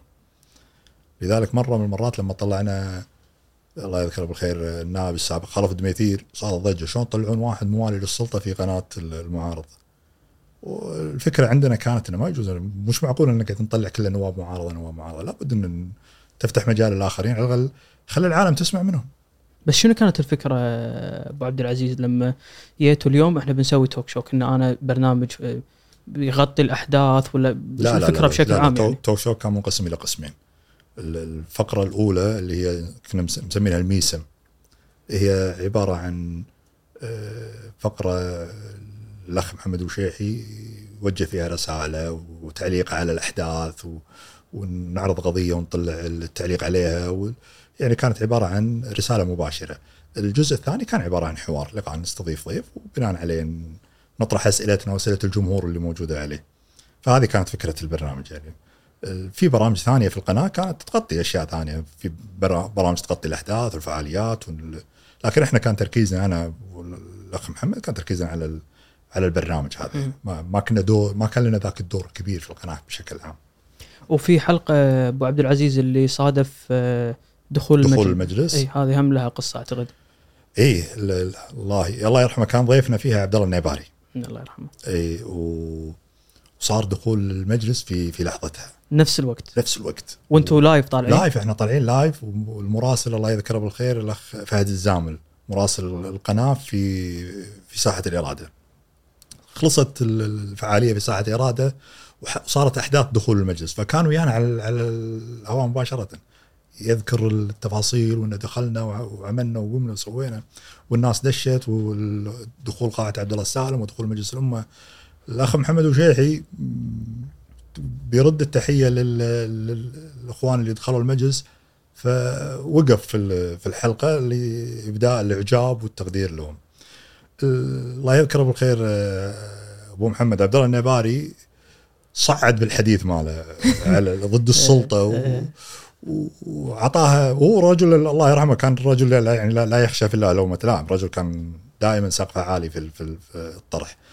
ف آه، راح بالكلام مع السلطة. تفاجأنا بعد فترة بطلبنا لنيابة الإعلام. مم. كلنا إحنا مطلوبين ما عدا عبد الله النيباري مم. عبد الله النيباري قضيته قضيته من دولة.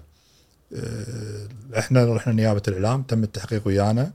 ال- تمت آه، تحويلها للمحكمه لدانتنا أول شيء ب 5000 دينار على كل واحد. وعبد الله النيباري قضيته من دولة ما تحركت ماتت في حفظتها النيابة. والحمد لله أنا الحمد لله انها حفظت يعني. فهذه كانت قضية دخول المجلس مع مع, مع برنامج اليوم. وكان لها ضريبة. هذه أبو عبد العزيز سواء عليك أنت على ملاك القناة شلون ما, شلون ما في شك ما في شك. يعني ملاك القناة ال- إحنا أكبر ضريبة دفعت آه، سحب جنسية ال- ال- الأخ العزيز أحمد الجبر آه، وبناء عليها سحبت جميع تراخيصهم قناة اليوم وجريده عالم اليوم وقفت بفعل فاعل مو مش أصحابها اللي تخلوا عنها. سحبت جنسية أحمد الجبر من أجل أن تسقط تراخيص ال- ال- ال- المؤسسات الإعلامية هذه لأن تدري أنت المؤسسات الإعلامية يجب أن يكون جميع الملاك كويتيين. فسحبت الجنسية حتى تسقط لأنهم حاولوا عن طريق المحكمة قلقهم ما قدروا. فالحل اللي وصلوا له اسحب جنسية أحد الملاك وينتهي. سحب جنسية أحمد الجبر إلى اليوم ما ردت. رغم أن أحمد الجبر ال- إذا ترجع لقرار سحب الجنسية لا ينطبق عليه أصلا قرار سحب الجنسية. أحمد الجبر آه، كويتي ولد لاب كويتي يعني فالماده اللي اللي سحبت عليها اللي هي- المصلحه العليا المصلحه العليا اللي أعتقد آه، مادة 13 ما تنطبق عليه. تنطبق على على من منح الجنسية.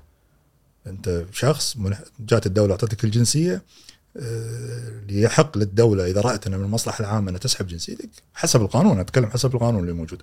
يحق لها تسحب. لكن اللي ولد لابن كويتي لا انت ما منحته الجنسية أصلا. انت منحت ابوه الجنسية. بس هو أخذ الجنسية بناء على على قوة القانون وولد لابن كويتي وهو المفروض أنه يطبق. وهذا يقودنا أيضا ترى إلى إلى أمر مهم. قانون الجنسية. قانون الجنسية إذا تقراه بكل تفاصيله من أفضل القوانين اللي كتبت في الكويت. اللي كتبوا القانون ناس على مستوى عالي من الوعي والإدراك والنظرة المستقبلية.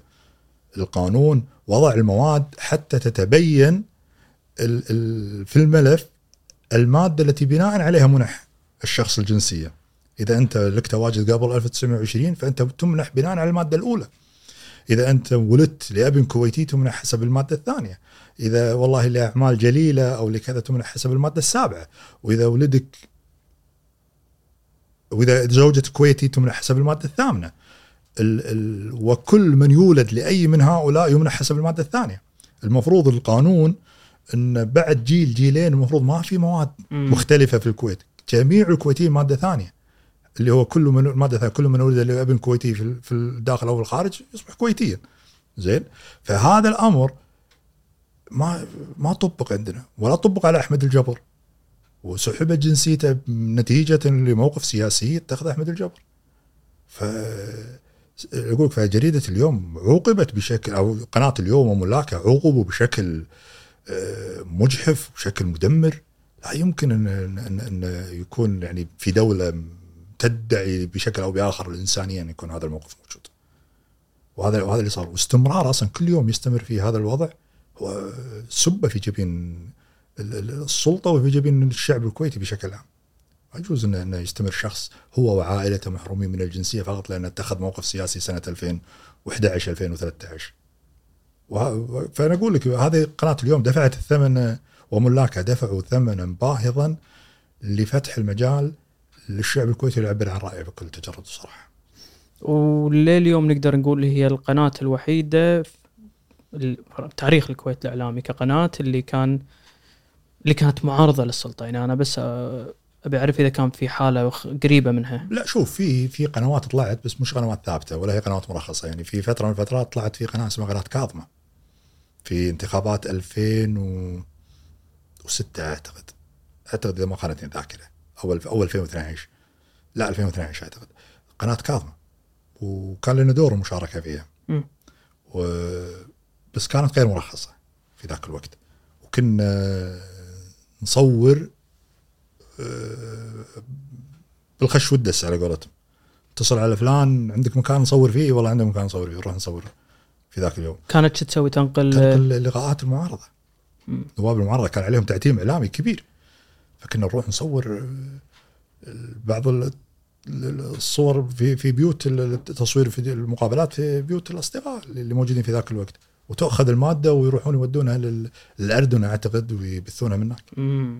فكانت ال- ال- العملية تعتيم إعلامي بشكل مو طبيعي. ابو عبد العزيز إحنا يمكن وايد تكلمنا على الإعلام التقليدي بس ما تحسب فرضا إذا ما خانتني الذاكرة القبس هي اللي تصدرت المشهد بموضوع الشيكات هي اللي نقلت المعلومات لا, لا مش في موضوع الشيكات. القبس تصدرت المشهد في موضوع الإيداعات. إيداعات عفوا إي الشيكات موضوع مختلف. إيه، الإيداعات إيداعات هي ال- ال- الأموال التي تحولت الحسابات النواب التي تضخمت آه، وقدمت فيها البنوك بلاغ لل- للنيابة. وللأسف ما ما صار ما صار عليه شيء. وحفظت القضية. ف أو القضايا لانها ما كانت قضية واحدة. فهذه القبس صدرت ال- ال- المشهد في في ذيك الفترة. من سخرية القدر أن تكون القبس اليوم أحد ال- ال- ال- جريدة القبس التي قادت المشهد في ذاك الوقت اليوم أحد ال- اللي يقودون المشهد الاتجاه المعاكس. هذه كارثة كبيرة لتاريخ جريدة مثل جريدة القبس.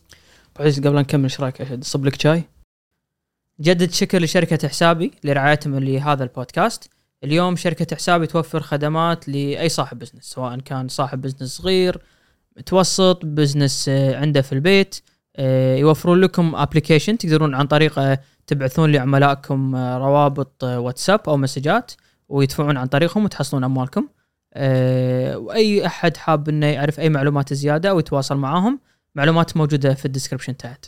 ابو عبد العزيز إحنا من ساعه نتكلم على موضوع الجناسي. آه، أيضا كان في حادثة بالكويت في 2010 إذا ماني غلطان صح؟ نعم. آه، كان في مطالبات في سحب جنسية ياسر الحبيب. ف آه، مرة ثانية نركز. هذا أدى إلى زخم في متابعة آه، القنوات الإعلامية. هني شنو كان دور الإعلام؟ هل كان يصب في وانت كان لك أيضا رأي ما كان شعبوي في ذيك الفترة فتحدثنا صحيح. عن عن الحالة ذي شوف خلينا خلينا ناخذ موضوع ياسر حبيب على سبيل المثال بما إنك ذكرته. ياسر حبيب شخص كان شاب في الكويت آه، سجن بسبب الإساءة للصحابة و... ويقال إنه صدر عنه عفو بالخطأ.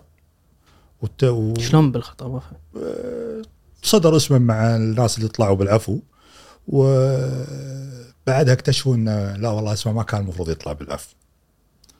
لكن كانت الأمور آه، خلاص قادر طلع من الكويت للعراق أعتقد تهريب ومن العراق إلى بريطانيا وطلب اللجوء هناك.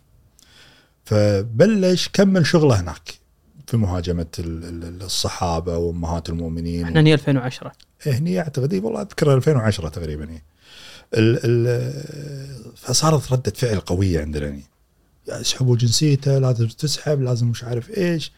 أنا عندي قناعة في ذاك الوقت إن السلطة كانت أكثر مطالبة من من الناس بسحب الجنسية. تبي تتخلص من هالصداع اللي موجود. وإنه يصبح مواطن غير كويتي وانتهى الموضوع لأنه كان مزعج لهم يعني الموضوع إنه. كويتي يبقى وسب- كويتي ويسب الصحابه والأمهات المؤمنين و... وهو طبعا هو كشخص أنت لو تتابع ال- المسيرة مالته هو خلافاته مع الشيعة أكثر من خلافاته مع السنة. فزادت المطالبات في موضوع سحب الجنسية. ال- المشكلة إنك في ذاك الوقت يجب أن تنتبه دائما أي موقف تتخذه، أي موقف سياسي تتخذه يجب أن تتخذه بنظرة شمولية واسعة للموقف. ما تنظر فقط للحدث اللي أنت فيه اليوم. لازم تنظر للحدث اليوم وشنو تاثيره عليك في المستقبل وشنو تاثيره عليك في مراحل لاحقة فالمطالبة في موضوع سحب الجنسية لأي شخص أجرم آه، المفروض إنها ما تمر مرور الكرام ال- يعني أنا ما عندي خلاف إن ياسر حبيب أجرم في الكلام اللي يقوله ومجرم ويستحق العقاب في الكلام اللي يقوله لكن يجب أن لا يكون حق المواطنة وسيلة للعقاب أو وسيلة للترغيب حق المواطنة يجب أن يكون مقدس لدى السلطة ولدى الجهات المعنية. مواطن كويتي ارتكب جريمة في قانون، في محاكم، في سجون، حاكمه واحكم عليه وطبق الحكم. لكن جنسيته مالك شغل فيها. حقه في المواطنة وحق عياله في الحياة الكريمة وفي المواطنة. ما يجوز إنك تخليه عرضة لل آه، للتغلبات والتجاذبات السياسية، اليوم أنا راضي عنك أعطيك جنسية باكر زعلان عليك أسحب جنسيتك وجنسية أهلك اللي وراك. صحيح. يعني بسبب موقف سياسي مثلا على سبيل المثال الاخ عبد الله البرغش 60 ع- شخص في عائلة واحدة سحبت منهم جنسيتهم لمده ثلاث إلى أربع سنوات. ورجعت وكأن لم يحدث شيء. مو صحيح الكلام هذا. موضوع الجنسية يجب أن يكون بعيدا عن كل التجاذبات السياسية. وعلى أنا أنا ما ألوم السلطة فقط أنا كنت ألوم حتى المعارضة في ذاك الوقت. اللي بذاك الوقت كانوا من في ذاك الناس الوقت يطالبون. في إسقاط ما يجوز إنك تطالب ب ب في شيء أنت بك- بكرة تدفع ثمنه. وكنت أقول أنا كتبت مقال في في 2010 عن جنسية ياسر حبيب يا جماعة الخير ياسر حبيب أجرم يحاكم يعاقب. جنسيته ما لكم شغل فيها. آه، اي يا سليمان بوغيث مع القاعدة. تعتقدون إنه مجرم؟ آه، حاكموه عاقبوه. جنسيته ما لكم شغل فيها. يعني سلمان بوغيث على سبيل المثال سحبت جنسيته بعد يومين أعتقد أو أو أقل أو أكثر جات له بنت. لولا عطف ورحمة الله يرحمه الشيخ جابر باعطائها الجنسية ولا لليوم بدون. لأنها ولدت بعد ما سحبت الجنسية من أبوها. حق الجنسية يجب ان أن يبتعد عن ال- التجاذبات السياسية بشكل كامل ويجب أن يكون محمي. يا أخي وصلت الأمور في مسؤول يطلع في التلفزيون يقول اللي عاجبنا عاجبنا واللي مو عاجبنا نسحب ملف جنسيته ونبدأ آه، ندقق عليه ولا ابلع العافية. هذا الأمر لا يمكن للمواطن أن يشعر بالانتماء والأمان في هذا الوطن وهو ممكن في يوم وليلة يصبح غير كويتي. وانحرجت المعارضه أبو عبد العزيز صح يعني موضوع البرقش موضوع الجبر طبعا هني تم استخدام هذا نفسها. سلاح هذا سلاح تم استخدامه طبعا مو بس ترى على موضوع الب- ياسر حبيب والبراش أيضا في قضية التأبين كان في مطالبات ذاك الوقت سحب جنسية عدنان عبد الصمد وسحب جنسية الناس المؤبنين. في ذاك الوقت رغم ان رغم إن اللي كانوا ينادون فيها وسائل اعلام حكومية ونواب موالين للحكومة. ولكن بغض النظر منو يقول الأمر هذا سواء كان حكومي أو معارض. بس شنو شنو الموقف يجب أن يكون واضح. حق المواطنة يجب لا يتم الاقتراب منه. بس شنو مس... ما دام أخذ الجنسية بشكل صحيح انتهى موضوعه. بس مصلحة الوسائل الإعلامية الحكومية في ذيك الفترة ليش ما ماني فاهم ليش كانوا يعيدون سحب الجنسية؟ شوف 2000 شوف هذا يردنا الكلام لنفس 2006 2006 لما صارت آه، 2005 2006 لما صارت حملة نبيها خمسة طلع في تكتل اسمه تكتل ال 29 من نواب مجلس الأمة. معارض. معارض. اللي نادي اللي نادى بإقرار الدوائر الخمس. هذا التكتل مرعب. مرعب في فكرته وفي تشكيلته. لما تأتي إلى إلى تكتل يضم جميع أطياف الشعب الكويتي. تحصل فيه في ذاك الوقت وليد الطبطبائي وعدنان عبد الصمد.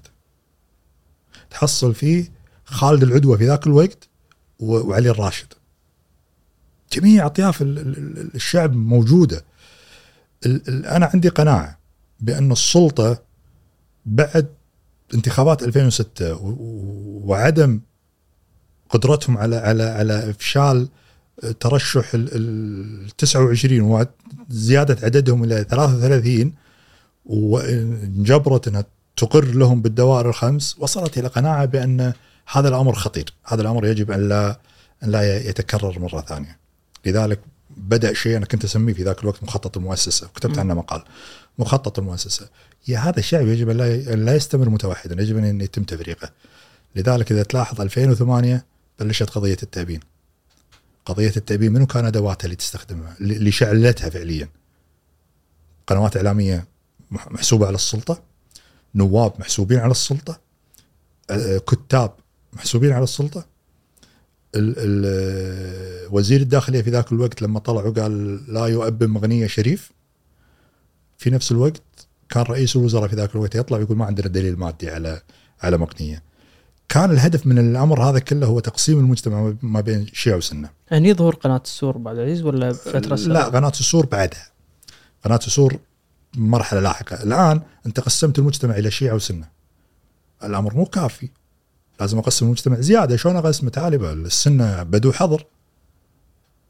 لازم أقسم. فهني طلعت قناة السور، طلع شخصيات آه، تعمل على تقسيم المجتمع ما بين بدو وحظر، فتم تقسيمهم إلى بدو وحظر في 2009 2010 حتى إحنا ذاك الوقت 2009 لما نظمنا كان كان في تجمع انقاذ وطن في العقيلة.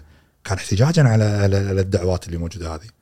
واستطعنا في ذاك الوقت إن نثبت لل- للناس بأن هذا المجتمع مجتمع موحد. ما هو مج- مجتمع منقسم بدو حضر وشيعة وسنة. فكانوا موجودين في في ذاك التجمع نواب من البدو والحضر والشيعة والسنة. ال- خلصوا الآن من من تفكيك البدو والحضر بعد ما فككوا المجتمع إلى شيعة وسنة.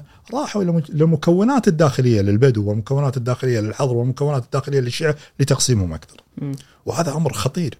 هذا الأمر ما تقوم فيه سلطة آه، وطنية. السلطة الوطنية تعمل إلى توحيد المجتمع تعمل إلى تجانسة تعمل إلى انسجامه مع بعض بينما السلطة ال- الغير وطنية. وهذا طبعا سياسة فرق تسد آه، هي سمة من سمات ال- الحكومات المستعمرة. وإحنا الحمد لله ما عندنا حكومة حكومة استعمار لكن ما عندنا حكومة وطنية. وهذه هذه كارثة كبرى لليوم ندفع ثمنها وما لم يتم معالجتها بشكل صحيح وسليم في الدفع في اتجاه تجانس المجتمع ووحدته ولا مع أي أزمة تجيك مثل أزمة الغزو, ولا غيره راح تكون كوارث كارثة بشكل كبير لدرجة إحنا راح ندفع اثمان ما كانت مدفوعه في ذاك الوقت. وبعد من خبرتك كأجهزة إعلامية خصوصا اللي تشتغل على شكل مؤسسي لما ناخذ مثال فرضا موضوع التأبين ولا موضوع ياسر الحبيب موضوع طائفي وين الخط الفاصل بأن أنا أنقل الحدث وحل الحدث وبين أنا قاعد أجج طائفية و- وقبلية وإلى آخره؟ وين وين هذا الخط الفاصل تشوفه؟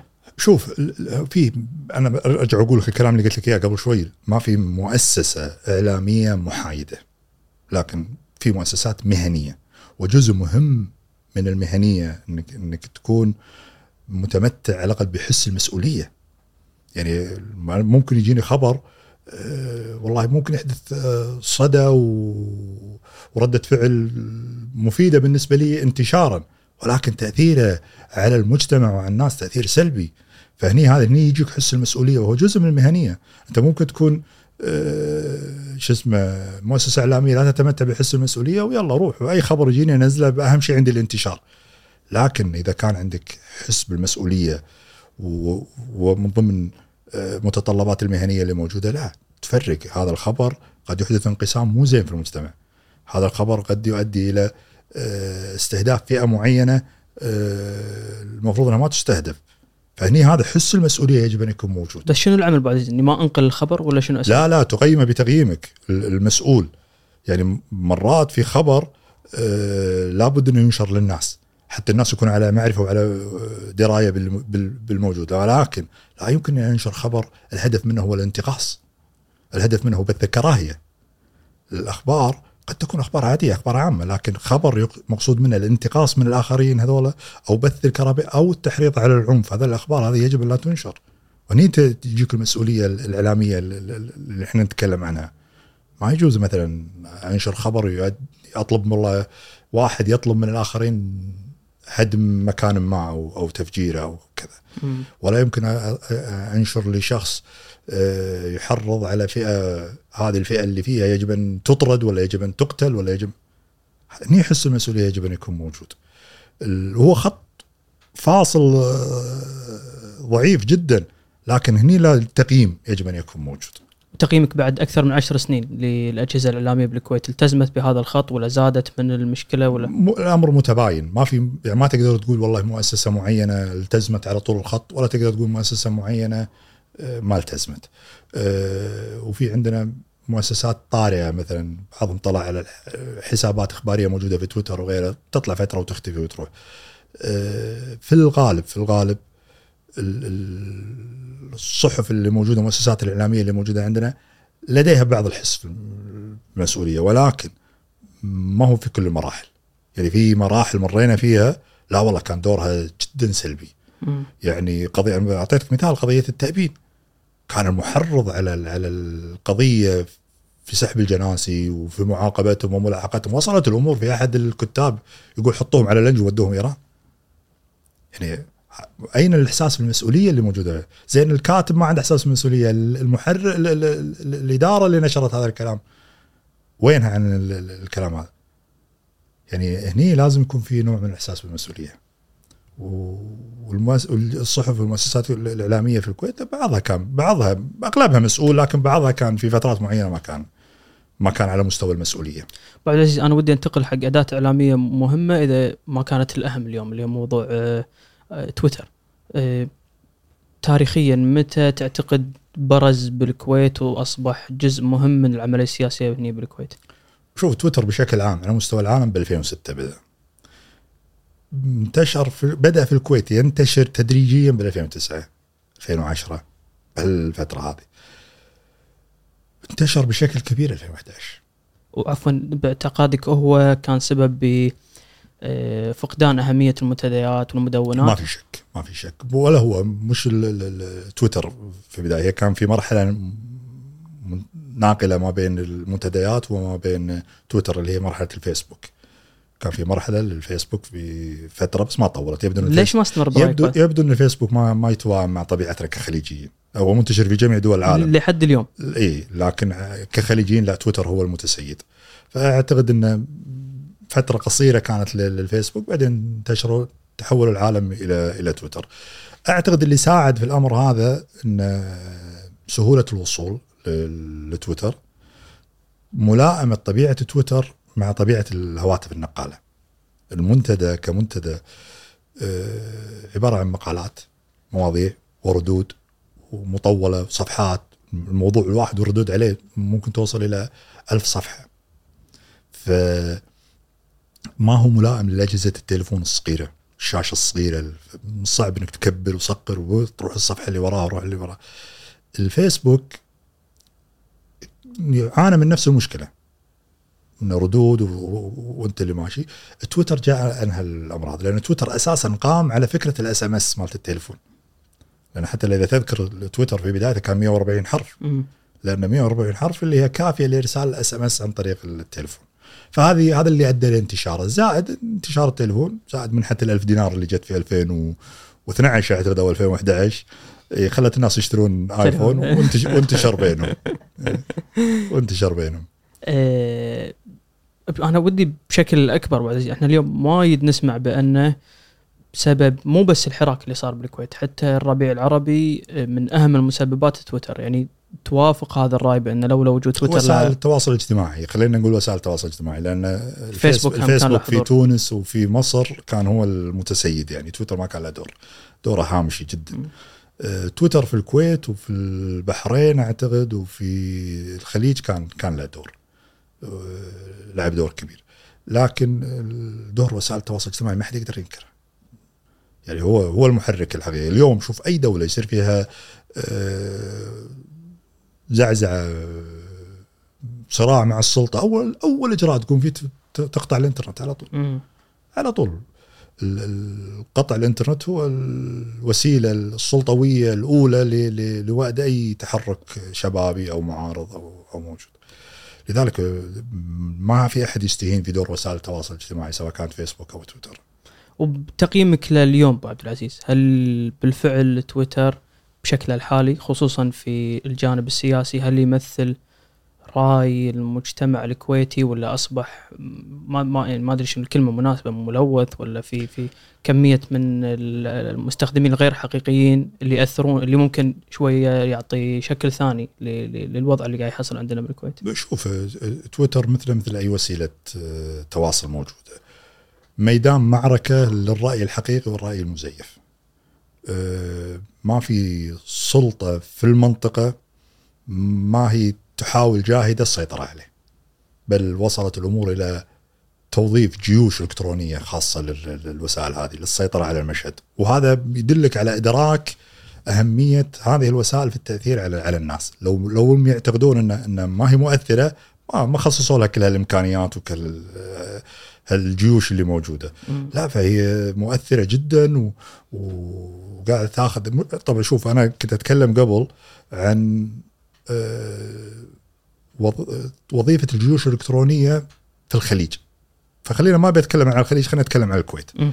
كنت أقول دائما ال- الجيوش الإلكترونية للدول الخليجية تعطيك انطباع آه، عن البلد اللي هي منه الكويت أول من ينفذ وأسوأ من ينفذ ما فهمت. أنا أقول لك الكويت هي أول بلد صار فيه جيوش إلكترونية ذباب إلكتروني. لكنها اسوء من ينفذ.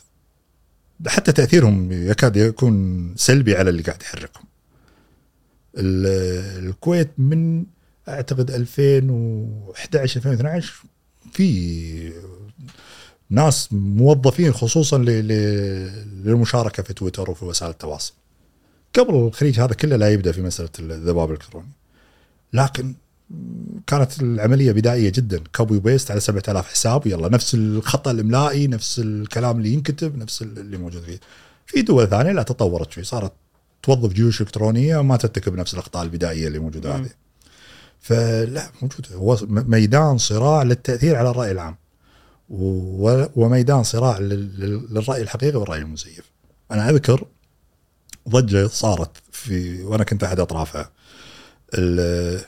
أعتقد 2013 2014 مجلس آه، مجلس 2013 كان في آه، حسابات شغالة هجوم على المعارضة. مرة مسلم البراك مرة فيصل المسلم مرة أحمد السعدون. ذاك الوقت أعتقد آه، الله يذكره بالخير النائب السابق رياض العدساني قدم استقالته من من المجلس. مم. فكان من ضمن اللي يهاجمونهم رياض العدساني. وحسابات كثيرة يعني تكلم عن مجاميع وكلها أسامي كويتيين. أسامي عوائل أسامي قبائل وصور. بس أستغرب إن ال ال ال الكتابة ال- النص اللي موجود في ال- في التغريدات واحد. نفسه. نفسه. وحتى لو في خطأ املائي تحصله موجود فيهم كلهم. الآن فكنا متوقعين انه واحد عنده حسابات وقاعد يبعث وينشر ومش عارف إيش. مرة من المرات طالعت والله التغريدات في آه، رابط تحت. هو دائما التغريده يحط لك البرنامج المستخدم فيها. ففي رابط تحت زين الرابط هذا يوديك الموقع. الموقع شنو؟ بطل الموقع. إلا الموقع آه، خدمة ال retweet وتغريدات mass آه، tweets والسوالف هذه اللي تبعث رسائل كثيرة للتويتر قلت يمكن واحد مستخدم هالموقع هذا. تصير يعني موقع خدمة موجودة في الإنترنت. خلينا نشوف منو صاحب الموقع هذا. طالع صاحب الموقع الا كويتي. رقم تليفونه موجود في بيانات الموقع. زين ذاك الوقت كان طالع برنامج آه، منو داك. قلت خليني أحط الرقم التليفون هذا في ال- ال- البرنامج. خلينا نشوف منو يطلع هذا؟ حط ال- ال- ال- الرقم هذا لا والله سكرت كتبت عنها ذاك اليوم. في ذيك الفترة صارت ضجة ألف- 2014 تقريبا إي ف محاولة السيطرة على على تويتر وعلى وسائل التواصل الاجتماعي ما وقفت من أول يوم موجودة. ولكن يبقى في النهاية لا يمكن إنك تواجه سيل طوفان الغضب الشعبي اللي موجود. الناس انت ممكن توظف لك آه، ألف ويسووا لهم عشرة آلاف حساب وهمي لكن عدد المشاركين يطوف ال 500 ألف 600 ألف وين توصل؟ ما راح يسيطر على وسائل التواصل الاجتماعي إلا الموقف الوطني الموقف الصحيح. شوف اليوم نواب في مجلس الأمة اللي موجودين في في, في الاعتصام ما عندهم جيوش إلكترونية. ومع ذلك القالب الساحق في التوجه في وسائل التواصل الاجتماعي وياهم. ما يملكون الإمكانيات اللي يملكونها خصومهم. ما يملكون الموارد اللي يملكونها خصومهم ومع ذلك سيطروا شو سبب السيطرة؟ سبب السيطره الموقف الوطني ال- الواضح. الموقف ال- ال- النابع عن إحساس برغبة الناس وشنو توجههم. فوسائل التواصل الاجتماعي ميدان واضح للصراع وميدان واضح لمحاولة السيطرة عليه.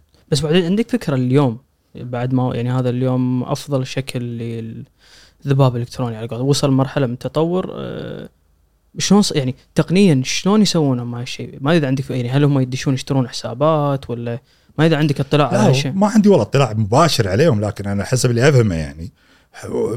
ممكن ممكن تجند لك ناس عنده جهاز كمبيوتر وعنده برنامج وعنده برنامج مخصص للأمر هذا يحط له 17 حساب 20 حساب 100 حساب ويغرد فيهم من لوحة ما لها علاقة بال بالبرنامج نفسه. وتروح التغريدات تنزل. وعملية منظمة صارت طبعا الأمر مش مقتصر على الخليج. دول العالم كلها عندها تقريبا أول أساسا من يستخدم الجيوش الإلكترونية بشكل واسع هم ال- ال- الروس. انتخابات الروس. إي طبعا. لا لا حتى عندهم في قضاياهم الداخلية. مم. ناس يستخدمونه بشراسة. بس ما يخوفك هالشيء أبو عبد العزيز؟ يعني لما انت يعني هل تويتر حالة صحية ولا بلد صغير مثل الكويت ممكن إذا الموضوع أثر على انتخابات أمريكا شنو ممكن يسوي بالكويت؟ وارد وارد لكن لذلك دائما دائما نقول انه لا يمكن أن تأمن في بلد إلا لما يكون هنالك شفافية كاملة في كل الإجراءات. لما يكون في وعي عالي عند الناس بسبب توفر المعلومة لهم سيكونون في مأمن من التأثير عليهم من العوامل الخارجية. إذا عندك شفافية في الإجراءات، عندك وضوح في الأهداف، عندك آه، اختيار للأشخاص المناسبين وكيفية اختيارهم ووصولهم إلى مناصبهم. في ابديت دائم مع مع الجمهور مع العامة. هني أنت تخلق شعب واعي، تخلق شعب متماسك، تخلق شعب قادر على أنه يتقبل الأفكار اللي موجودة بدون أن يتأثر فيها لأن مستوى الوعي عالي عنده. الشعب المقيب هو أكثر شعب يتأثر بالدعاية الخارجية. الروس ليش أثروا في الأمريكان؟ أثروا في الأمريكان لأن الأمريكان كشعب بمجملة منقلق على سياسته الداخلية. ف ال- ال- الأمر يجب إذا تبي أنت شعبك بمأمن من التأثيرات الخارجية التي ممكن أن تستقل عن طريق وسائل التواصل الاجتماعي عليك اولا أن يكون شعبك موحد ما في تفرقة يكون شعبك يعتقد بأن مصلحته الحقيقية موجودة في هذا البلد الموحد المتكامل هني يصير عندك آه، مأمن آه، ودرع واقي من الت- التدخلات الخارجية سواء كانت عن طريق وسائل التواصل الاجتماعي أو عن طريق ال- لا يمكن أن تدافع عن عن المجتمع اللي أنت موجود فيه وأنت مقسم المجتمع إلى إلى إلى عدة تقسيمات. وأنت في أطراف كثيرة في المجتمع تشعر بأنها منتهكة الحقوق. في أطراف في المجتمع تعتقد إن السيستم النظام ما هو من صالحها. ال- إن مصلحتها غير متوفرة إلا باللجوء إلى آه، أطراف أخرى قد تعيد لها بعض الاعتبار وبعض المصلحة. الحماية من التدخل الخارجي أو التأثير الخارجي يكون بقوتك داخليا مم. ليس العكس. أبو عبد أنا أنت في 2000 إذا ما خانتني الض- 2018 صدر عليك حكم آه، أو- لا 2016 2016 دخلت السجن 2017 طلعت 2018 ال- أنا بخلي نقطة البداية عندك وين وين بداية هالقصة هذه؟ هذه قصة شوف هي قصة طبعا القضية معروفة باسم قضية جروب فنطاس بدأت فعليا أنا طرفي في القضية كلها بدأ فعليا قبل لا تصير قضية بشهرين. اتصل فيني أحد الأصدقاء قال لي والله ذاك الوقت أحمد الفهد الشيخ أحمد الفهد مقدم بلاغ للنيابة ضد الشيخ ناصر محمد ورئيس مجلس الامه السابق آه، جاسم خرافي فيما عرف في قضية بلاغ الكويت على موضوع اشرطه فيديو وحسابات خارجية وكذا. فاتصل فيني احد الأصدقاء قال محامي أحمد الفهد آه، يبي يتواصل وياكم يبعث لكم أخبار القضية. شنو أخبار قضيتهم؟ شنو صار وياهم في القضية؟ يعني هم واضح إنه كان عليهم نوع من التعتيم ال- ال- الإعلامي. فقلت ما الساعة المباركة بجريده صبر ما عندي مشكلة أتواصل وياه أتواصل ويا غيره يعني. وخليه يبعث وأنا أقيم الأخبار اللي أنا أنشرها واللي ما ما أنشرها. هذا رقم الواتساب مالي خليه يراسلني عليه بعد شهرين صار في تجمع في ساحة الإرادة. آه، بمناسبة آه، اعتقال دخول مسلم البراك للسجن. فصارت أحداث القوات الخاصه آه، دخلت وفرغت الجمهور اللي موجود وألقت القبض على المحامي اللي موجود هذا وخذت جهاز التليفون ماله. لما فرغوا الجهاز كان في group اسمه group الفنطاس group واتساب اسمه group الفنطاس عبارة عن سبع أشخاص اللي هم المحامين مع بعض الأصدقاء المحامين وأصدقاء أصحاب القضية وأحمد الفهد يتناقشون جروب عادي بينهم يتناقشون فيه على موضوع القضية وش بنسوي وش ما بنسوي بنروح اليوم كلمنا فلان اليوم عملنا كذا وفي محادثات محادثات الواتساب مع أشخاص واجد يعني من ضمنهم أنا مع المحامي اللي هو كان يرسل لي ال- ال- الأمور والمحادثات منشورة في في في تويتر وفي الإنترنت. ال- يبدو طبعا هي كانت في ظل صراع سياسي مدمر في ذاك الوقت، كان عملية كسر عظم بين الأطراف. فيبدو إنه في طرف اللي حصل على على التليفون اللي موجود هذا كان يبي يخلق قضية انقلاب على نظام الحكم.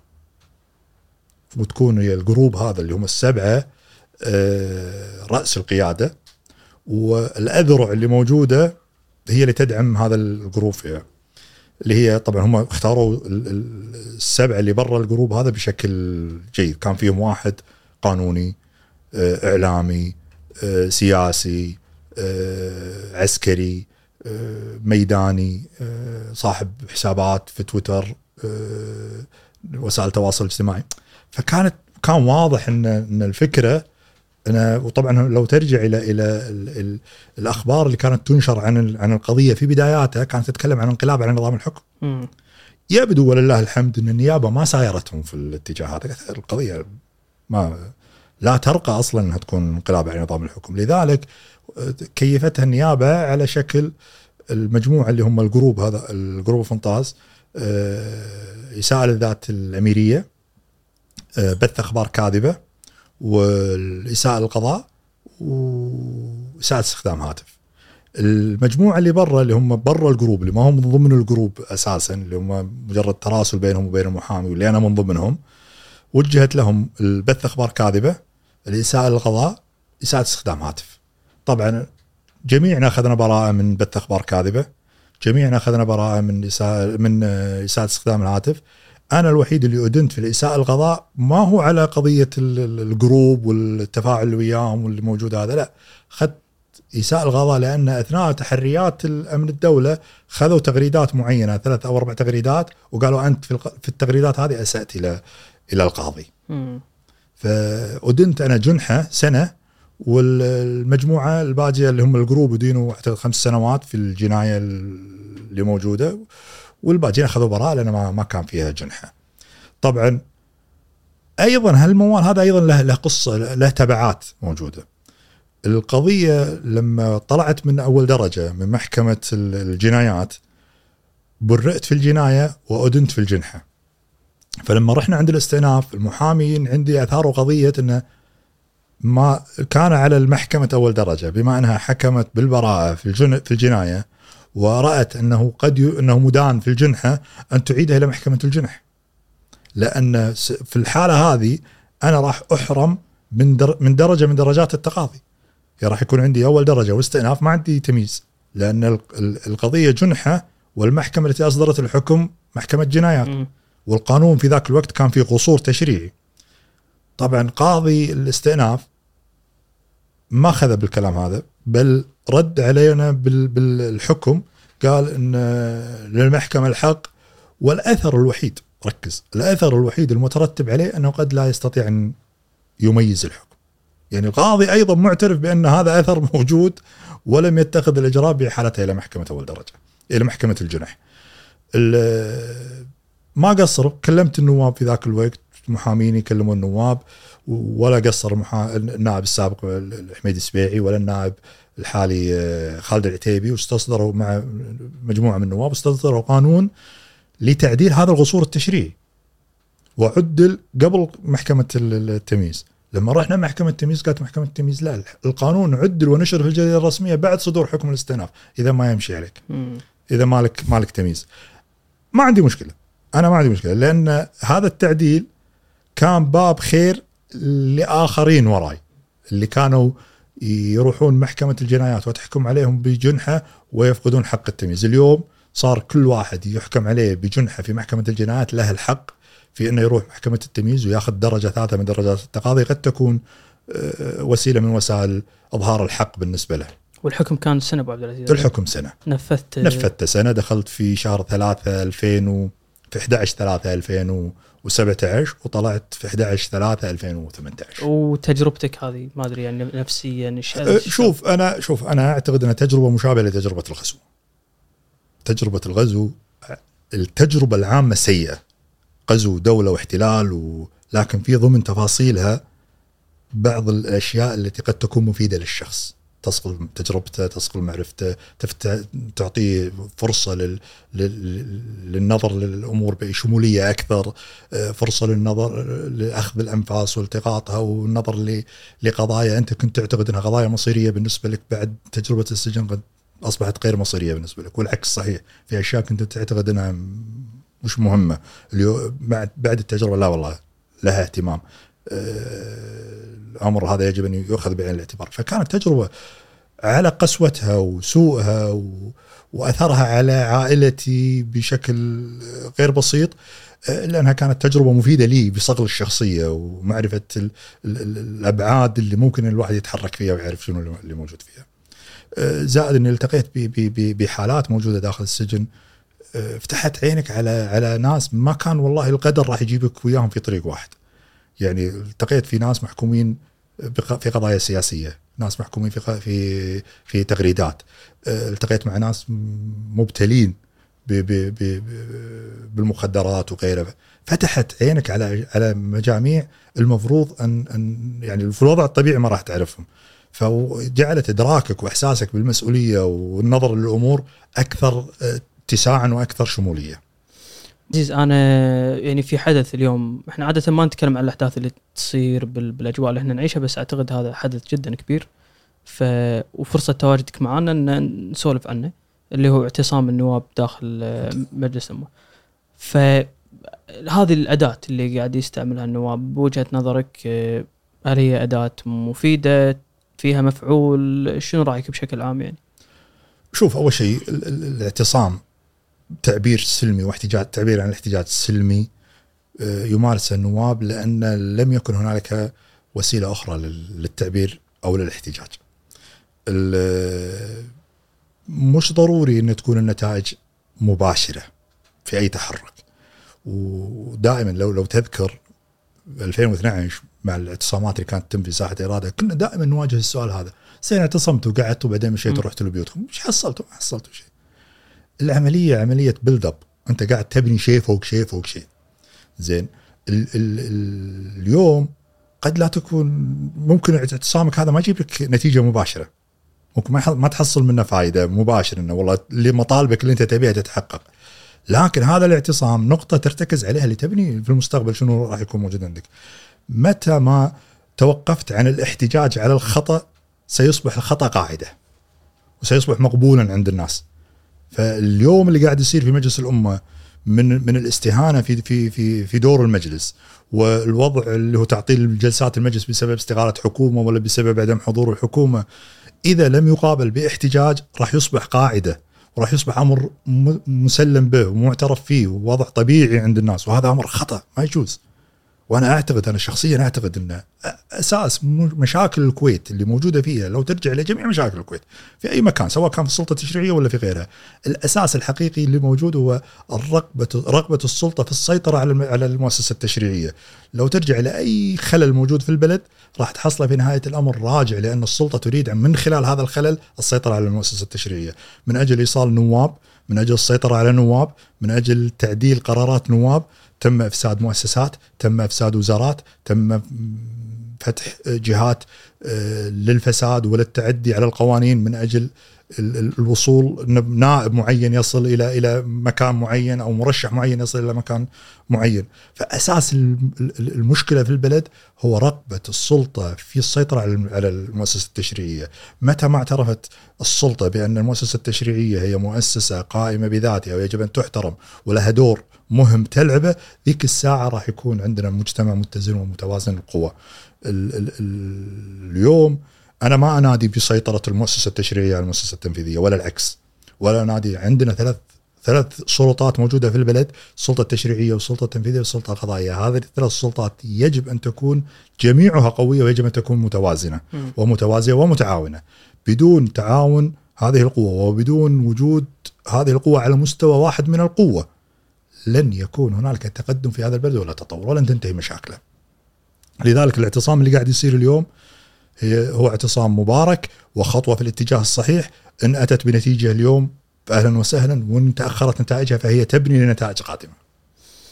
أنا أبو عزيز ودي بس آه، آخر سؤال انهي معك يعني إحنا وايد تكلمنا عن الإعلام اليوم وفترات سابقة فودي تقييمك اليوم يعني بالإعلام التقليدي بالقنوات الإخبارية بشكل عام شو تشوف في, في قصور خليني خليني بس أتطرق لشغلة ما يمكن نتكلم عن الإعلام لأن نتكلم عن الحريات. م. الحريات أمر أمر مهم في البلد. ال- ما أرجع وأكرر واعيد لا يمكن لهذا البلد أن يكون في مأمن ما لم يكن الشعب واعي ولا يمكن أن يكون الشعب واعي ما لم تكن الحريات مصانة ومتاحة للناس وبالذات حرية التعبير. م. لذلك ال ال الإعلام لا يمكن أن يتطور في ظل مجتمع سلطة قمعيه، لا يمكن أن يتطور في ظل ملاحقة الناس بالقضايا والمحاكم والتضييق عليهم. اليوم يجب أن تعدل قوانين الحريات اللي موجودة في البلد بشكل كبير، يجب أن تعدل بحيث أن تتاح يتاح الأمر للناس للتعبير عن رايه بكل حرية ومسؤولية، أنا ما أقول للناس خلوا الدعوة مفتوحة للعالم كل واحد يسب اللي يبي ويقول اللي يبي، لا. نادي بفتح المجال لوسائل الإعلام، فتح المجال للأشخاص، فتح المجال للسياسيين، فتح المجال للناشطين بقول ما يريدون بكل حرية وبدون خوف وبدون خوف من الملاحقة السياسيه القضائية وبدون خوف من الملاحقة الأمنية. الوضع اللي مرينا فيه في الفترة اللي طافت وضع مزري. الناس كانت تحاسب على الكلمة الناس كانت تحاسب على على علامة التعجب. مم. يعني آه، أحد الأشخاص عبد الله رسام الله يرده سالم على علامة تعجب حين إلى إلى أمن الدولة. الأمر هذا يجب أن يتوقف. يجب على على على المشرع وصاحب القرار والمنفذ أن يجتمعوا ليصدروا قوانين تتيح للعالم التعبير عن رأيها بكل حرية وهذا الأمر لو تم راح يفتح المجال لخروج وسائل إعلام قوية ومؤثرة وقوة ناعمة للسلطة وللدولة قبل أن تكون قوة ناعمة لأصحابها. فالموضوع الحريات هو أساس الإعلام. لا يمكن يجيك عندك إعلام وما عندك حريات. لا يمكن. يعني متى ما توفرت الحرية توفر الإعلام. لا يمكن تقول والله أنا ابي إعلام قوي وأنا مضيق على الناس في التعبير عن الحرية والتعبير عن عن عن أهدافه واتجاهاته. ما دامت الحريات غير متاحة وغير مصانة لن يكون هنالك إعلاما ناجحا ولن يكون هنالك شعبا واعيا وبدون الشعب الواعي وبدون الإعلام الحر لن يكون عندك أمن مجتمعي صادق. راح يكون عندك مجتمع مفكك مجتمع خائف مجتمع منقلق على نفسه دائما خايف من الأجنبي دائما خايف من الفئة اللي موجوده الفئات الموجوده معهم في المجتمع وتظهر الأمراض المجتمعية على هذا المجتمع بشكل لن يكون مفيدا لا للسلطة ولا حتى للمعارضين.